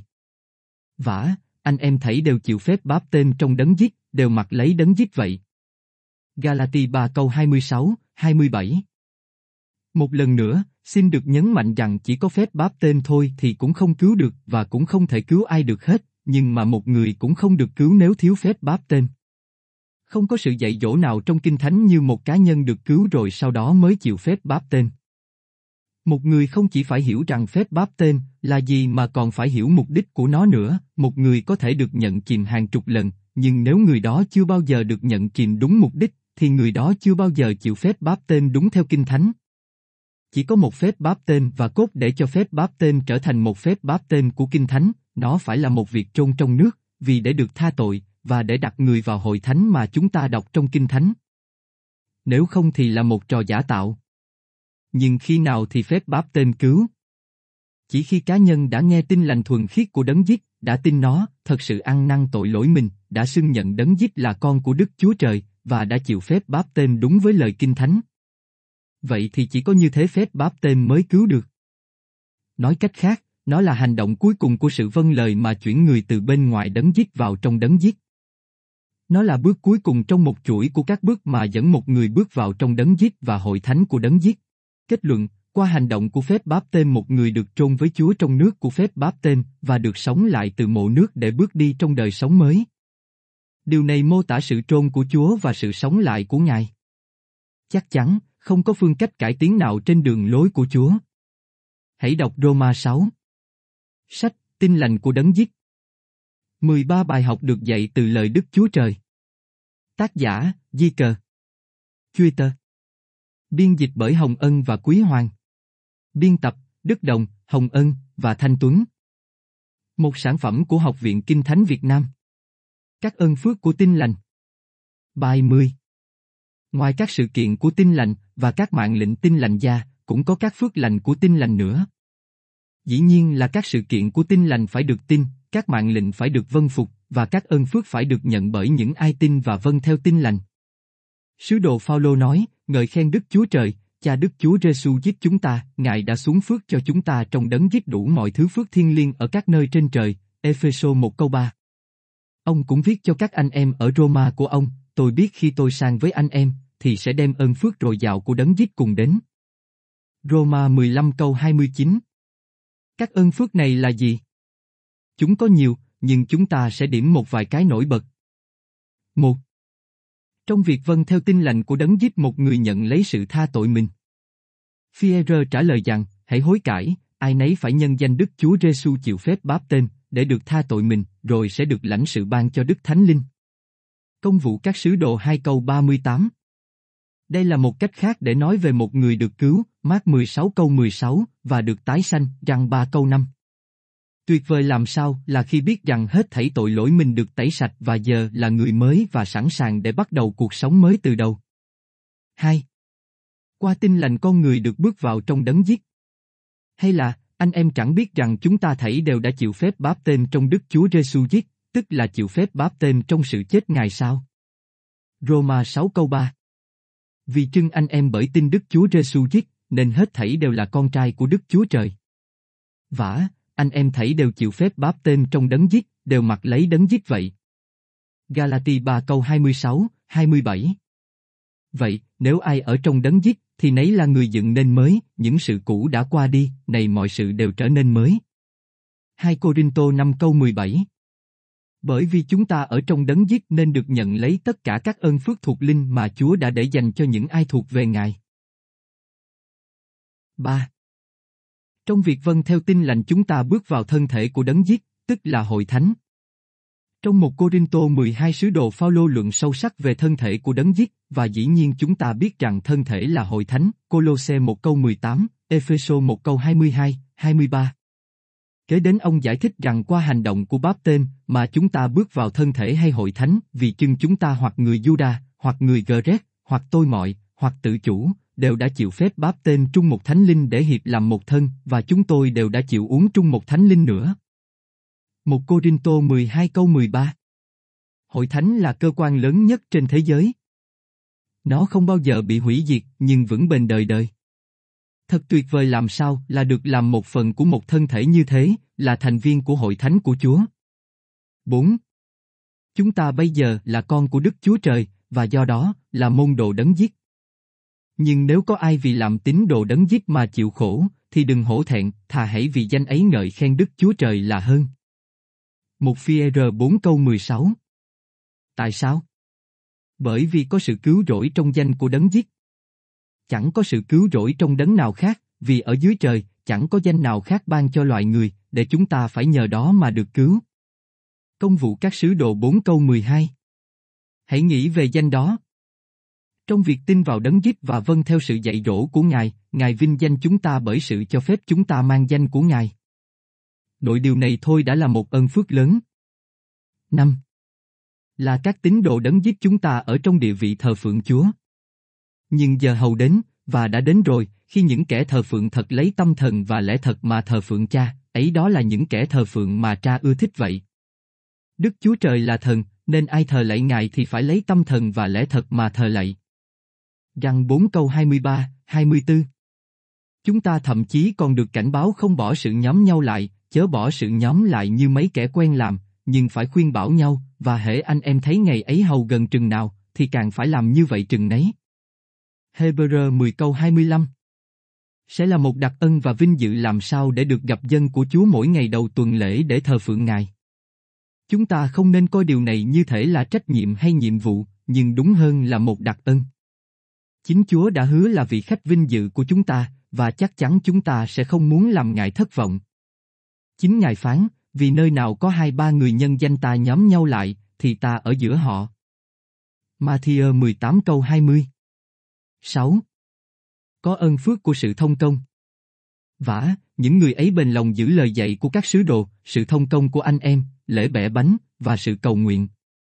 Công vụ các sứ đồ 2 câu 42 Chúng ta là các tín đồ đấng giết cần sự giúp đỡ và sự khích lệ mà các người đồng tín đồ đấng giết có thể mang đến cho chúng ta. Đây là một trong các mục đích của sự nhóm họp hàng tuần. Sự thông công đó có thể đến qua sự liên kết, thờ phượng và công việc như thế có thể chính nó là một ơn phước lớn. 7. Chúng ta có được đặc ân của sự cầu nguyện. Đức Chúa Trời không lắng nghe mọi người.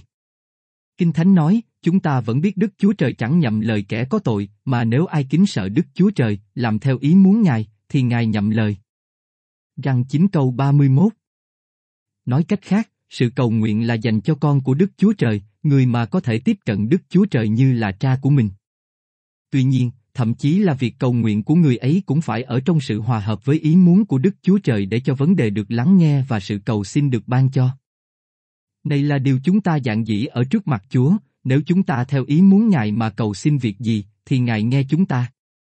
Một trang năm câu 14 Tiếp theo tác giả Hebrew nói, vậy, chúng ta hãy vững lòng đến gần ngôi ơn phước, hầu cho được thương xót và tìm được ơn để giúp chúng ta trong thì giờ có cần dùng. Hebrew 4 câu 16 Ở đây ông đang nói về ơn phước lớn của sự cầu nguyện. Chúng ta nên biết ơn làm sao bất chấp nhu cầu, nan đề hay bất cứ thứ gì mà chúng ta cầu nguyện với Chúa về nó, chúng ta có thể trình nó tới Ngài vì biết rằng là con cái của Ngài chúng ta có thể nói với Ngài và Ngài sẽ cảm thông và hiểu và do đó sẽ lo cho sự cầu xin của chúng ta. 8. Chúng ta có niềm vinh dự của việc nhớ đến Ngài mỗi ngày đầu tuần như khi chúng ta dự tiệc của Chúa. Phaolô nói về điều đó theo cách này, cái chén phước lành mà chúng ta chúc phước, há chẳng phải là thông với huyết của đấng giết sao? Cái bánh mà chúng ta bẻ, há chẳng phải là thông với thân thể của đấng giết sao? Một Cô đinh Tô 10 câu 16 Thật vậy đó là ân phước thuộc linh lớn lao có thể tỏ lòng tôn kính tới Ngài đấng đã chết vì chúng ta bởi việc nhớ đến thân thể và huyết của Ngài và chúng ta được trở nên mạnh mẽ hơn vì cớ nó. 9. Việc vâng theo tin lành của đấng giết, chúng ta đã nhận được sự ban cho Đức Thánh Linh. Xem lại công vụ các sứ đồ 2 câu 38, Fierre nói rằng qua sự ăn năn và phép báp tên chúng ta nhận được sự tha tội mình và sự ban cho Đức Thánh Linh. Có Đức Chúa Trời, Đức Chúa Giêsu Christ và Đức Thánh Linh sống trong chúng ta là một phước lành mà không gì sánh bằng. Thật là vinh hạnh làm sao dành cho chúng ta liệu còn có bất kỳ ơn phước nào lớn nữa chăng? 10. Có ơn phước của việc có thể được sống vì Chúa, đại diện cho Ngài trên đất này. Mặc dầu anh em nói hãy làm, cũng phải nhân danh Đức Chúa Giêsu mà làm mọi điều, nhờ Ngài mà tạ ơn Đức Chúa Trời, là Đức Chúa Cha. Cô Lô Xe 3 câu 17 Chính đấng giết đã phán, nhưng trước hết, hãy tìm kiếm nước Đức Chúa Trời và sự công bình của Ngài, thì Ngài sẽ cho thêm các ngươi mọi điều ấy nữa. Matthew 6 câu 33 11. Chúng ta được niềm vui thích của việc dạy dỗ người khác về đường lối của Chúa và biết rằng Chúa sẽ luôn ở cùng với chúng ta. Còn ơn phước nào lớn hơn nữa khi chúng ta làm cho những người khác, và thậm chí là cho toàn thế gian, qua việc dạy dỗ họ lẽ thật và biến đổi họ tới đấng giết. Không chỉ có vậy, mà còn thật chắc chắn làm sao khi biết rằng như chúng ta phấn đấu làm việc cho ý Chúa và Ngài đã hứa với chúng ta là Ngài sẽ ở cùng chúng ta lúc này và luôn luôn. Hãy nghe Ngài, vậy, hãy đi dạy dỗ muôn dân, hãy nhân danh Đức Cha, Đức Con và Đức Thánh Linh mà làm phép báp tên cho họ, và dạy họ giữ hết cả mọi điều mà ta đã truyền cho các ngươi. Và này, ta thường ở cùng các ngươi luôn cho đến tận thế. Matthew 28 câu 19, 20 12 Cuối cùng, Chúa đã hứa sẽ ban mão chiều thiên của sự sống hay sự sống đời đời cho chúng ta, nếu chúng ta giữ các mạng lệnh của Ngài và giữ trung tín với Ngài. Phước thay cho những kẻ giặt áo mình đặng có phép đến nơi cây sự sống và bởi các cửa mà vào trong thành. Khải huyền 22 câu 14 Ngươi chớ ngại điều mình sẽ chịu khổ. Này, ma quỷ sẽ quăng nhiều kẻ trong các ngươi vào ngục, hầu cho các ngươi bị thử thách, các ngươi sẽ bị hoạn nạn trong 10 ngày. Khá giữ trung tín cho đến chết, rồi ta sẽ ban cho ngươi mũ chiều thiên của sự sống. Khải huyền hai câu 10 Giờ thì ai đã nói là Chúa không quan tâm đến người của Ngài? Ai đã nói là đời sống tín đồ đấng giết là cuộc sống không hạnh phúc? Ai đã nói rằng cuộc sống của tín đồ đấng giết là không có gì dành cho? Ai đã nói là đời sống tín đồ đấng giết không có gì để trông đợi? Đời sống tín đồ đấng giết là cuộc sống tốt nhất, cuộc sống đáng thưởng nhất mà con người có thể sống. Như thế, một người được tự do khỏi tội lỗi mình, dẫn đến điều tốt lành và cuộc sống đầy bình an, và có mọi thứ để sống và trông đợi. Được ban phước thuộc linh và thuộc thể. Tất cả bắt đầu cho con người khi vâng theo tin lành. Vậy thì điều này thật sự là điểm khởi đầu của cuộc sống con người. Đây là khởi đầu của các ơn phước không giới hạn. Sách Tin lành của đấng giết 13 bài học được dạy từ lời Đức Chúa Trời Tác giả, Di Cờ Twitter Biên dịch bởi Hồng Ân và Quý Hoàng. Biên tập, Đức Đồng, Hồng Ân và Thanh Tuấn. Một sản phẩm của Học viện Kinh Thánh Việt Nam. Việc giao giảng tin lành. Bài 11 Đấng giết đã phán, vậy, hãy đi dạy dỗ muôn dân, hãy nhân danh Đức Cha, Đức Con và Đức Thánh Linh mà làm phép báp tên cho họ, và dạy họ giữ hết cả mọi điều mà ta đã truyền cho các ngươi. Và này, ta thường ở cùng các ngươi luôn cho đến tận thế. Matthew 28 câu 19, 20 Ngài cũng đã phán, hãy đi khắp thế gian, giảng tin lành cho mọi người. Ai tin và chịu phép báp tên, sẽ được rỗi, nhưng ai chẳng tin, sẽ bị đoán phạt. Mát 16 câu 15, 16 Từ những lời công bố này, chúng ta muốn xem xét một số việc. 1. Đức Chúa Giêsu đã ra lệnh cho các sứ đồ ra đi. Chúa không chỉ bảo họ đi, nhưng mà Ngài còn bảo họ đi đâu. Ngài đã nói rằng họ nên đi khắp thế gian, đến mỗi nước, và thậm chí tới từng người từng dân tộc của toàn thế gian. Điều này bao gồm mọi người, không ai bị bỏ sót. Cho dù vào thời đó nó hoàn toàn là một nhiệm vụ, xem xét sự thật rằng họ không có hệ thống di chuyển và liên lạc mà chúng ta có lúc này, nhưng tuy thế mà, đó là sự dạy dỗ của Ngài, và chắc chắn rằng Ngài đã không yêu cầu một việc bất khả thi. 2. Đức Chúa Giêsu đã ra lệnh cho các sứ đồ ra đi và giao giảng. Trong việc lệnh cho họ giao giảng, Ngài cũng làm rõ luôn những gì cần được giao. Ngài đã phán rằng tin lành phải được giao ra, và để cho được chắc chắn là không có sự hiểu lầm trên ý này, Ngài nêu bật ra bởi lời nói, ai tin và chịu phép báp tên, sẽ được đổi, nhưng ai chẳng tin, sẽ bị đoán phạt. Mát 16 câu 16 3. Đức Chúa Giêsu đã nói là các sứ đồ phải làm phép báp tên cho những ai muốn vâng theo tin lành. Trước hết điều này nên được hiểu là Chúa đặt trách nhiệm trên các sứ đồ đem tin lành vào khắp thế gian. Trách nhiệm của họ không phải để nhìn thấy dân chúng có vâng theo tin lành, hay nhiều thứ khác, nhưng đúng hơn là nhìn thấy tin lành được giao giảng ra cho hết thảy. Tuy nhiên, sau khi tin lành đã được giao giảng, và đã có những người muốn vâng theo tin lành, thì Chúa phán họ phải làm phép báp tên cho người tin. Rồi Ngài tiến sâu hơn nữa nhấn mạnh cách thức mà người tin phải chịu phép báp tên. Ngài phán, vậy, hãy đi dạy dỗ muôn dân, hãy nhân danh Đức Cha, Đức Con, và Đức Thánh Linh mà làm phép báp tên cho họ, Matthew 28 câu 19. Lần nữa, Chúa không muốn có sự hiểu lầm trên ý này. 4. Cuối cùng, Đức Chúa Giêsu đã dạy rằng những ai đã vâng phục tin lành nên được dạy dỗ nhiều hơn nữa. Và lại hãy ghi chú rằng, đó là mạng lệnh của Chúa là họ sẽ đi khắp thế gian, giảng tin lành cho tất cả, và rồi họ sẽ làm báp tên cho những ai muốn vâng theo Chúa. Chỉ ngay khi việc này được làm xong, thì theo sau đó là trách nhiệm khác, và điều đó nằm trong những lời của Đức Chúa Giêsu, dạy họ giữ hết cả mọi điều mà ta đã truyền cho các ngươi. Và này, ta thường ở cùng các ngươi luôn cho đến tận thế. Matthew 28 câu 20 Điều này có nghĩa là Chúa biết hết mọi sự và Ngài sắp đặt theo hướng Ngài định cho. Ngài định ý sâu hơn rằng những ai vân phục nguyên tắc thứ nhất của tin lành sẽ không bị bỏ mặt cho đến chết về mặt thuộc linh, nhưng kế tiếp là họ phải được dạy nhiều hơn nữa và hướng dẫn phương cách sống một đời sống tín đồ đấng giết. Theo cách này Ngài không chỉ đang bày tỏ sự vui thích ở sự cứu rỗi mới tức thì của họ, nhưng mà cũng còn ở sự cứu rỗi đời đời của họ nữa. Ngài muốn họ được sắm sẵn để sống đời sống tín đồ đấng giết trung tín, và việc này có thể được hoàn thành chỉ qua việc gia thêm sự dạy dỗ.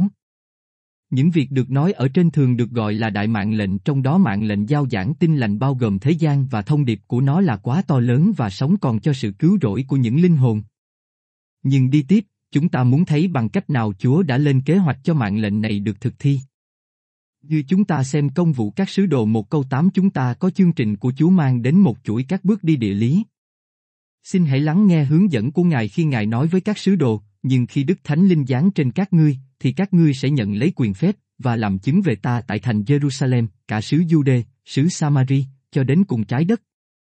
Công vụ các sứ đồ một câu 8 Khi chúng ta đọc xuyên suốt sách công vụ các sứ đồ chúng ta có thể nhìn thấy chính xác những gì đã diễn ra. Chúng ta hãy xem xét kỹ hơn nữa. 1. Tin lành đã được giảng ra bắt đầu tại Jerusalem. Khi chúng ta đọc công vụ các sứ đồ 1 và 2 chúng ta có sự bố trí này, các sứ đồ ở tại Jerusalem, ngày lễ ngũ tuần tới, cùng với những người Do Thái tụ họp lại từ khắp nơi trên thế gian. Rồi Đức Thánh Linh được đổ ra trên các sứ đồ, làm cho họ nói các thứ tiếng của những người có mặt, và rồi họ bắt đầu giảng tin lành lần đầu tiên. Như kết quả, khoảng 3.000 người vui mừng nhận lấy đạo và chịu phép báp tên và được thêm vào hội thánh. Từ lúc này tin lành được giảng ra Điều này có thể được chỉ ra rằng việc tin lành được giảng ra lúc này là nằm trong sự khôn ngoan của Chúa, khi đó có quá nhiều người nhóm nhau lại từ khắp thế gian, điều đó có nghĩa là cùng với nhiều người khác nhau thuộc những người vâng theo Chúa, tin lành bắt đầu được giao giảng khi họ trở về các vùng miền của họ, nói cho chính người dân của họ về tin lành. Lấy ví dụ, chúng ta đọc về những người khách lạ từ Roma hiện diện, rồi sau đó chúng ta đọc về hội thánh có mặt tại Roma trước khi Phaolô viếng thăm nơi đó, và lời kinh thánh không chỉ ra rằng Phi-e-rơ đã từng đi đến đó, hay bất kỳ sứ đồ nào khác đã đến trước thời điểm này. Vậy sự giải thích là gì? Rõ ràng là những người khách lạ ở Roma này đã vâng phục tin lành, trở về nhà, dạy chính dân sự mình và như vậy hội thánh được thiết lập. 2. Tin lành phải được giao giảng khắp cõi Jude. Đức Chúa Giêsu cũng đã nói đến khu vực đó ngay sau Jerusalem. Điều đó có nghĩa là không có vấn đề gì cho việc giao giảng tới dân chúng ở vùng lân cận này. Vậy trong những ngày sau, tin lành được giảng ở Jerusalem và khắp xứ Jude. Rồi chúng ta đọc về sự chết của Ê-tiên, sau lơ vốn ưng thuận về sự Ê-tiên bị giết. Trong lúc đó, hội thánh ở thành Jerusalem gặp cơn bắt bớ dữ tợn, trừ gia các sứ đồ, còn hết thảy tín đồ đều phải chạy tan lạc trong các miền Jude và xứ Samari. Công vụ các sứ đồ 8 câu 1 Tiếp đến, chúng ta đọc về những người bị tản lạc, vậy, những kẻ đã bị tan lạc đi từ nơi này đến nơi khác, truyền giảng đạo tin lành. Công vụ các sứ đồ 8 câu 4 Vậy tin lành đã được giao giảng khắp xứ đê. 3. Tin lành kế đến phải được giao giảng tới dân Samari. Philip cũng vậy, xuống trong thành Samari mà giảng về đấng giết tại đó. Đoàn dân nghe người giảng và thấy các phép lạ người làm, thì đồng lòng lắng tai nghe người nói, công vụ các sứ đồ 8 câu 5, 6. Nhưng khi chúng đã tin Philip, là người giao giảng tin lành của nước Đức Chúa Trời và danh Đức Chúa Giêsu giết cho mình, thì cả đàn ông, đàn bà đều chịu phép báp tên. Công vụ các sứ đồ 8 câu 12 Sau khi Führer và Răng đã viếng thăm họ, Kinh Thánh nói sau khi Führer và Răng đã làm chứng và giảng đạo Chúa như thế, thì trở về thành Jerusalem vừa đi vừa giảng tin lành trong nhiều làng của người Samari. Công vụ các sứ đồ 8 câu 25 Vì vậy sứ Samari đã nghe tin lành theo chương trình của Chúa. 4. Cuối cùng, tin lành cũng được đem đến khắp thế gian. Để minh chứng nó được đem đến khắp thế gian, Phaolô đã nói, miễn là anh em tin Chúa cách vững vàng không núng, chẳng hề rời khỏi sự trông cậy đã truyền ra bởi đạo tin lành mà anh em đã nghe, là đạo được giảng ra giữa mọi vật dựng nên ở dưới trời, và chính tôi, Phaolô, là kẻ giúp việc của đạo ấy. Cô-lô-xe một câu 23 Vậy chương trình của Chúa cho việc giao truyền cho thế gian đã được làm cách trọn vẹn trong vòng 30 năm. Chúa muốn chúng ta phải làm gì ngày nay? Ngài muốn chúng ta cũng làm giống vậy. Nghĩa là chúng ta có trách nhiệm của việc đem tin lành tới toàn thế gian, từng dân tộc của toàn thế gian, tới mọi vật tạo dựng, mọi nước của toàn thế gian. Chúng ta có một công việc lớn hơn theo nghĩa có nhiều người hơn, nhưng chúng ta cân nhắc những tiện nghi thời nay tùy ý sử dụng, như phương tiện di chuyển, liên lạc, vân vân, công việc của chúng ta trở nên dễ dàng hơn. Nhưng Chúa đã đặt trách nhiệm lên vai chúng ta và chúng ta phải thực thi. Hơn nữa, Ngài không đòi hỏi chúng ta làm một việc bất khả thi. Thế gian cần tin lành của đấng giết. Nó là hy vọng của thế gian. Nó là điều duy nhất có thể thay đổi, giúp đỡ và cứu thế gian, chúng ta là người có tin lành này phải nhìn thấy được điều đó là tin lành phải được giao giảng cho toàn thế gian. Sách Tin lành của đấng giết. 13 bài học được dạy từ lời Đức Chúa Trời. Tác giả, Di Cờ. Twitter Biên dịch bởi Hồng Ân và Quý Hoàng. Biên tập, Đức Đồng, Hồng Ân và Thanh Tuấn. Một sản phẩm của Học viện Kinh Thánh Việt Nam. Việc giảng những tin lành khác. Bài 12 trong khi Tân ước nhấn mạnh sự quan trọng của việc giao giảng một tin lành của Đức Chúa Giêsu, tuy vậy mà Kinh Thánh cũng nói về những tin lành khác. Phaolô đã cảnh báo, vì nếu có người đến giảng cho anh em một Giêsu khác với Giêsu chúng tôi đã giảng, hoặc anh em nhận một thánh linh khác với thánh linh anh em đã nhận, hoặc được một tin lành khác với tin lành anh em đã được, thì anh em chắc dung chịu. 2 Corinto 11 câu 4 Ông tiếp tục, vì mấy người như vậy là sứ đồ giả, là kẻ làm công lừa dối, mạo chức sứ đồ của đấng giết. Nào có là gì, chính quỷ Satan mạo làm thiên sứ sáng láng. Vậy thì những kẻ giúp việc nó mạo làm kẻ giúp việc công bình cũng chẳng lại gì, nhưng sự cuối cùng họ sẽ y theo việc làm. 2 Corinto 11 câu 13, 15 Phaolô đã viết cho người Galati, tôi lấy làm lạ cho anh em đã vội bỏ đấng gọi anh em bởi ơn Đức Chúa Giêsu giết, đặng theo tin lành khác. Thật chẳng phải có tin lành khác, nhưng có mấy kẻ làm rối trí anh em, và muốn đánh đổ tin lành của đấng giết. Nhưng nếu có ai, hoặc chính chúng tôi, hoặc thiên sứ trên trời, truyền cho anh em một tin lành nào khác với tin lành chúng tôi đã truyền cho anh em, thì người ấy đáng bị anathem. Tôi đã nói rồi, nay lại nói lần nữa, nếu ai truyền cho anh em một tin lành nào khác với tin lành anh em đã nhận, thì người ấy đáng bị anathem. Galati 1 câu 6, 9 Sứ đồ đang nói gì ở đây? Chúng ta hãy chú ý những ý sau. 1. Người Galati đã nhận tin lành thuần khiết của Đức Chúa Giêsu giết. 2. Phaolô ngạc nhiên rằng họ đã xoay sang tin lành khác sớm quá. Tuy nhiên, ông nhanh chóng giải thích rằng tin lành khác đó không cùng ý nghĩa với tin lành thuần khiết. 3. Có vài người trong vòng bọn họ muốn xuyên tạc hay thay đổi tin lành của đấng giết, làm cho tin lành đấng giết không còn giá trị nữa. 4. Chính Phaolô bao gồm cả ông khi nói rằng mặc dầu ông và những người khác, hay thậm chí là một thiên sứ trên trời, mà giảng tin lành khác cho họ, khác hơn cái mà đã được giao giảng rồi thì chúng sẽ bị nguyền rủa từ Đức Chúa Trời. Điều này có nghĩa là tin lành thuần khiết đã được giao giảng rồi và bất cứ điều gì có thể được giảng mà mâu thuẫn với nó thì không thể nào là tin lành thuần khiết được. Sâu xa hơn, mặc cho bất cứ là ai thuộc về trời hay đất, cũng không thể mong đợi khi giao giảng điều gì mới mà mong Chúa ban phước lành trên mình, nhưng sẽ phải chịu hậu quả khổ sở. 5. Paulo chính ông nhắc lại đặt sự nhấn mạnh trên lời cảnh báo. Lúc này dường như những gì đề cập trên chỉ ra là không có chỗ trong chương trình của Chúa dành cho tin lành khác, cũng không nhắc tới tính đa dạng của các tin lành. Hơn nữa, khi nó xuất hiện nó có một vị trí rất nguy hiểm vì nó dính dáng tới việc giao giảng nghịch với tin lành mà chúng ta đọc trong lời của Đức Chúa Trời, bởi vì sự dũa xả của Đức Chúa Trời giáng trên những ai làm như vậy. Tại sao? Bởi vì Chúa không ban cho con người quyền hay thẩm quyền để giảng tin lành khác. Để giảng điều gì khác hơn mang ý nghĩa là tin lành thuần khiết của đấng giết đã bị loại bỏ. Mặc cho những gì được đề cập ở trên, chúng ta đều biết rằng có nhiều tin lành được giao giảng ngày nay. Đồng nghĩa là, có nhiều chương trình cứu rỗi, sự xung đột các tính lý, vân vân, đang được giao giảng. Cái nào là tin lành thuần khiết? Làm thế nào chúng ta biết được là chúng ta có cái chính xác? Xin hãy cân nhắc những đề nghị này. 1. Hãy quay trở về Kinh Thánh vì là lẽ thật về tin lành. Sách của Đức Chúa Trời là nguồn cho toàn lẽ thật gắn liền với tin lành của đấng giết. Trong những trang sách bạn có thể đọc về các sự kiện của tin lành, 1 Cô-rin-tô 15 câu 1, 4, và các mạng lệnh của tin lành, mát 16 câu 15, 16, công vụ các sứ đồ 2 câu 38. Hết thảy những sự ngờ vực, hiểu lầm, và các câu hỏi của bạn đều có thể được dọn sạch bằng cách đơn giản để Đức Chúa Trời nói với bạn qua lời của Ngài. 2. Hãy từ bỏ bất cứ sự dạy dỗ nào về tin lành hay chương trình cứu rỗi mà mâu thuẫn với sự dạy dỗ của lời Kinh Thánh. Con người đã không được ban cho thẩm quyền để trình bày ý riêng của mình hay ý tưởng về chủ đề này, và chắc chắn không có người suy xét chính chắn nào sẽ chấp nhận chúng. 3. Những tin lành khác được giao giảng bởi các người giao giảng thuộc giáo phái không thể nào là tin lành thuần khiết duy nhất của Kinh Thánh. Sự vâng theo tin lành của đấng giết sẽ không đặt bạn vào một giáo phái và sẽ không dẫn bạn tới việc mang một danh hiệu hay tước vị do con người đặt ra. Xin hãy giữ điều đó vào tâm trí.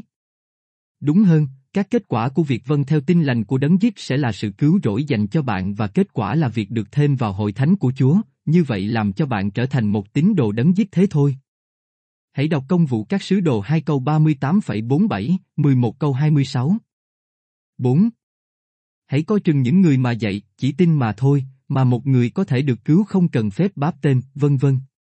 Những tín lý được yêu chuộng này được dạy bởi những người giao giảng các tin lành khác là cái mà chúng ta đọc thấy trong Kinh Thánh.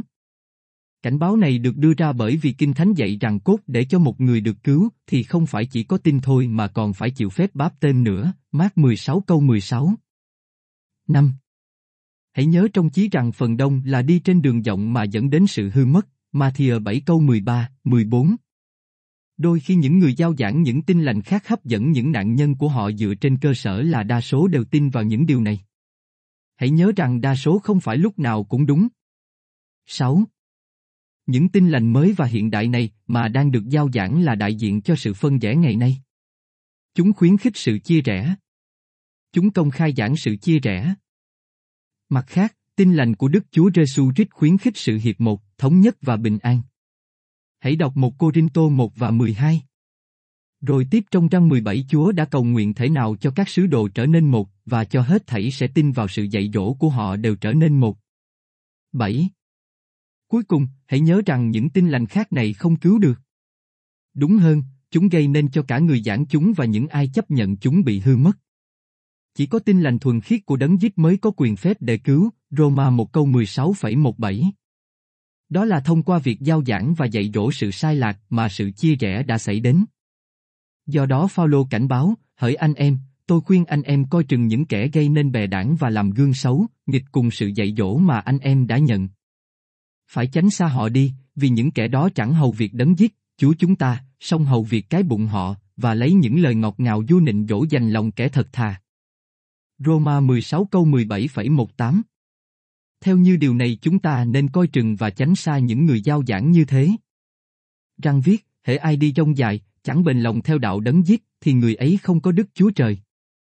Còn ai bền lòng trong đạo ấy, thì người đó có Đức Chúa Cha và Đức Chúa Con. Nếu ai đến cùng các ngươi mà không đem đạo ấy theo, thì chớ rước họ vào nhà, và đừng chào hỏi họ. Vì người nào chào hỏi họ, tức là dự vào công việc ác của họ. Hai răng một câu 9, 11 Đấng giết cũng cảnh báo, tôi ngỏ cho kẻ nào nghe lời tiên tri trong sách này, nếu ai thêm vào sách tiên tri này điều gì, thì Đức Chúa Trời sẽ thêm cho người ấy tai nạn đã ghi chép trong sách này. Và kẻ nào bớt điều gì trong những lời ở sách tiên tri này, thì Đức Chúa Trời sẽ cất lấy phần họ về cây sự sống và thành thánh, mà đã chép ra trong sách này. Khải Huyền 22 câu 18,19 Hiện tại có nhiều người giao giảng những tin lành khác dù là thành thật và thật thà trong những gì họ dạy. Dầu họ đơn sơ khi bị lừa dối, thì các điều đó cũng không xóa bỏ được sự thật rằng họ đang dạy sự sai lạc và vì thế họ vẫn sẽ phải trả lời cho Đức Chúa Trời vì cớ nó. Những kẻ khác thì không thành thật và thật thà. Đặc biệt điều này đúng với những tên tay sai. Người không quan tâm đến những linh hồn, nhưng chỉ đang giao giảng như là một phương tiện để kiếm sống. Chả quan tâm những gì hắn giảng miễn sao hắn tiếp tục lấy được lương. Trong cả hai trường hợp, đừng để bị mắc lừa bởi chúng. Các nhóm giáo phái ngày này đang nói đến một giải pháp hay cho sự hiệp một. Mặc dầu vậy, họ lại đang ngày càng chia rẽ nhiều hơn. Nhưng nếu họ thật sự muốn sự hiệp một, vậy thì họ nên quay trở về với Kinh Thánh vì một tin lành, chỉ giảng nó mà thôi, và sự hiệp một sẽ là kết quả. Điều đó rất đơn giản. Sách, tin lành của đấng giết. 13 bài học được dạy từ lời Đức Chúa Trời. Tác giả, Di Cờ. Twitter. Biên dịch bởi Hồng Ân và Quý Hoàng. Biên tập, Đức Đồng, Hồng Ân và Thanh Tuấn. Một sản phẩm của Học viện Kinh Thánh Việt Nam. Sự ngăn trở tin lành. Bài 13 Luận đến sự thật rằng những ai giao giảng tin lành cũng sẽ sống bởi tin lành, hay có sự trợ giúp, Phaolô nói, người khác còn có quyền ấy trên anh em, huống chi là chúng tôi. Dẫu vậy, chúng tôi chẳng từng dùng quyền ấy, nhưng chúng tôi chịu mọi sự, hầu cho khỏi làm ngăn trở tin lành của đấng giết chút nào. Một Cô Rinh Tô 9 câu 12 Dù cho ông đã không ngăn trở tin lành, nhưng chắc chắn ông nhận thức được sự thật rằng là khả thi cho ông hay bất cứ ai làm như vậy. Cũng giống y như vậy với chúng ta ngày nay. Tất nhiên những kẻ giao giảng và khuyến khích sự lầm lạc làm ngăn trở tin lành của đấng giết nhiều hơn. Hãy nghĩ xem kết quả sẽ ra sao nếu điều này đã không xảy ra. Mặt khác, có lẽ còn có hại hơn nữa là do chính các thành viên của hội thánh gây ra. Chúng ta hãy suy nghĩ về những cách mà chúng ta có thể ngăn trở tin lành của đấng giết. 1. Chúng ta ngăn trở tin lành đấng giết khi chúng ta không giảng dạy nó cho những người khác. Tin lành là dành cho tất cả. Nó phải được chia sẻ với tất cả. Đó là nơi chúng ta tham gia vào. Chúa đã ra lệnh cho chúng ta đem nó đến đồng loại, mát 16 câu 15,16. Giờ có hai cách để cho chúng ta có thể làm việc này. Chúng ta có thể giao giảng tin lành bởi lời nói của môi miệng hoặc dạy nó bởi cách chúng ta sống. Tất cả nên làm một vài trong cả hai điều nêu trên, nhưng cũng có nhiều người không làm cái nào cả. Có nghĩa là khi chúng ta không đem tin lành đến cho người khác là chúng ta đang ngăn trở quá trình của nó. Đây là tội. 2. Tin lành bị ngăn trở khi chúng ta không tham gia nhóm họp. Bằng cách nào? Rất đơn giản. Khi chúng ta không tham gia thờ phượng, thì không chỉ chính chúng ta không đáp ứng sự thờ phượng Chúa, mà chúng ta còn không nhận được thức ăn thuộc linh mà chúng ta cần nơi Chúa. Nhưng tệ hơn nữa là chúng ta không làm gương tốt cho những người khác, và không tận dụng cơ hội việc nhóm họp của chúng ta cùng với nhóm người đang cần được dạy dỗ về tin lành bởi lời nói và bởi tấm gương. Do đó, tác giả Hebrew đã khích lệ, hãy cầm giữ sự làm chứng về điều trong cậy chúng ta chẳng chuyển lây, vì đấng đã hứa cùng chúng ta là thành tín. Ai nấy hãy coi sóc nhau để khuyên dục về lòng yêu thương và việc tốt lành, chớ bỏ sự nhóm lại như mấy kẻ quen làm, nhưng phải khuyên bảo nhau, và hễ anh em thấy ngày ấy hầu gần chừng nào, thì càng phải làm như vậy chừng nấy. Vì nếu chúng ta đã nhận biết lẽ thật rồi, mà lại cố ý phạm tội, thì không còn có tế lễ chuộc tội nữa, nhưng chỉ có sự đợi chờ kinh khiếp về sự phán xét, và lửa hừng sẽ đốt cháy kẻ bội nghịch mà thôi. Hebrew 10 câu 23, 27 3. Chúng ta ngăn trở tin lành khi chúng ta không tiến triển và lớn lên như các tín đồ đấng giết. Vì khi chúng ta yếu đuối về thuộc linh, thì chúng ta cần ai đó dạy dỗ chúng ta thay vì chúng ta có khả năng dạy người khác. Điều này chính xác với những gì tác giả Hebrew nói, đáng lẽ anh em đã làm thầy từ lâu rồi, nay còn cần người ta lấy những điều sơ học của lời Đức Chúa Trời mà dạy anh em, anh em cần ăn sữa thay vì đồ ăn đặc. Vả, kẻ nào chỉ ăn sữa thôi, thì không hiểu đạo công bình vì còn là thơ ấu. Nhưng đồ ăn đặc là để cho kẻ thành nhân, cho kẻ hay dụng tâm tư luyện tập mà phân biệt điều lành và giữ. Hebrew 5 câu 12, 14 4. Chúng ta ngăn trở công việc của Chúa khi chúng ta không sống đúng như chúng ta nên sống. Trong trường hợp này chúng ta mang tới sự xấu hổ và ô nhục cho danh của Chúa. Thế gian chỉ ngón tay khinh miệt vào chúng ta và nói rằng, nếu đó là sự hiện diện của đạo đấng giết vậy nó không muốn có phần chi trong đạo đó. Chúng ta gây ra cho người tốt và thật thà vấp ngã. Chúng ta tạo nên gương xấu cho những người khác noi theo. Hết thảy điều này gây tổn thương. Chúa không muốn chúng ta chỉ mang danh tín đồ đấng giết, nhưng mà còn phải thật sự làm tín đồ đấng giết nữa. Ngài muốn chúng ta làm mọi thứ trong danh của Ngài cho sự vinh hiển của Ngài. Hãy lắng nghe Phaolô, mặc dầu anh em nói hay làm, cũng phải nhân danh Đức Chúa Giêsu mà làm mọi điều, nhờ Ngài mà tạ ơn Đức Chúa Trời, là Đức Chúa Cha. Colosse 3 câu 17 Führer khuyến khích, ví bằng anh em vì cớ danh đấng giết chịu sỉ nhục, thì anh em có phước, vì sự vinh hiển và thánh linh của Đức Chúa Trời đậu trên anh em. Trong anh em chớ có ai chịu khổ như kẻ rết người, như kẻ trộm cướp, như kẻ hung ác, như kẻ thầy lây việc người khác. Nhưng nếu có ai vì làm tín đồ đấng giết mà chịu khổ, thì đừng hổ thẹn, thà hãy vì danh ấy ngợi khen Đức Chúa Trời là hơn. Vì thời kỳ đã đến, là khi sự phán xét sẽ khởi từ nhà Đức Chúa Trời, vả, nếu khởi từ chúng ta, thì sự cuối cùng của những kẻ chẳng vâng theo tin lành Đức Chúa Trời sẽ ra thế nào? Lại nếu người công bình còn khó được đổi, thì những kẻ nghịch đạo và có tội sẽ trở nên thế nào? Vậy những kẻ chịu khổ theo ý muốn Đức Chúa Trời, hãy cứ làm lành mà phó linh hồn mình cho đấng tạo hóa thành tính. 1 phi R4 câu 14, 19. 5. Chúng ta có thể ngăn trở công việc của Chúa bởi đơn giản là từ bỏ nhiệm vụ và trách nhiệm của chúng ta. Có nhiều thành viên của hội thánh là người không xấu cũng không trái đạo đức. Họ không làm một cách có chủ đích hay chủ ý bất kỳ điều gì mà xấu hay sai. Những người khác sẽ nói rằng họ là người rất tốt. Nhưng mà điểm yếu của họ đó là đơn giản hững hờ sao lãng nhiều việc mà họ nên làm. Nhưng sự sao lãng, không hành động, không quan tâm, vân vân, có thể rất nguy hiểm. Chúng ta biết rằng điều này là thật với cuộc sống hàng ngày. Nó cũng xảy ra trong thế giới thuộc linh. Do đó ra cơ nói, hãy làm theo lời, chớ lấy nghe làm đủ mà lừa dối mình. Ra cơ một câu 22 Cũng hãy đọc trong ra cơ hai liên quan đến việc chỉ tin mà thôi, những người chẳng có gì đi cùng với đức tin của họ, và ra cơ 4 câu 17. Cuối cùng chúng ta đọc, vậy nên, chúng ta phải càng giữ vững lấy điều mình đã nghe e kẻo bị trôi lạc trăng. Vì nếu lời thiên sứ giao truyền đã vững chắc và sự trái phép nghịch mạng đã được báo ứng xứng đáng rồi, mà nếu ta còn trễ nải sự cứu rỗi lớn dường ấy, thì làm sao tránh cho khỏi được? Là sự cứu rỗi Chúa truyền gia trước hết, rồi có những kẻ nghe chứng nghiệm nó cho chúng ta, Hebrew 2 câu 1, 3. 6. Chúng ta có thể ngăn trở tin lành bởi không dân của cải của chúng ta.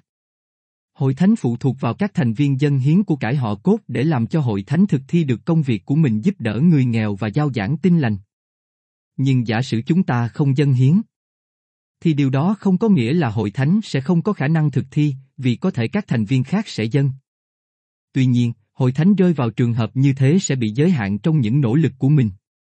Đó là lý do vì sao Kinh Thánh nói rằng khi chúng ta không dân hiến là chúng ta đang trộm của Đức Chúa Trời, hay đó là chúng ta đang giới hạn Ngài. Ngài có thể làm nhiều hơn khi chúng ta dâng nhiều hơn để cho Ngài làm. Vì vậy Phaolô khuyến khích, cứ ngày đầu tuần lễ. Mỗi một người trong anh em khá tùy sức mình chắc lót được bao nhiêu thì để dành tại nhà mình, hầu cho khỏi đợi khi tôi đến rồi mới góp.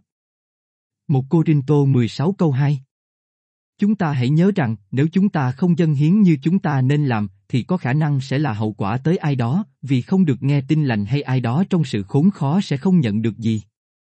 Vậy nó là một vấn đề nghiêm túc, khi chúng ta nhận ra nó có liên quan đến những linh hồn, cũng như vấn đề thuộc thể của vài người, bao gồm chính linh hồn của chúng ta. Vậy bạn có thể thấy những gì đã được đề cập là trong khi chúng ta chê trách thế giới tôn giáo, và cụ thể như các nhóm giáo phái vì cớ nó làm ngăn trở khả năng giao giảng tin lành cho thế gian, nhưng phần lớn lỗi là ở nơi chính chúng ta.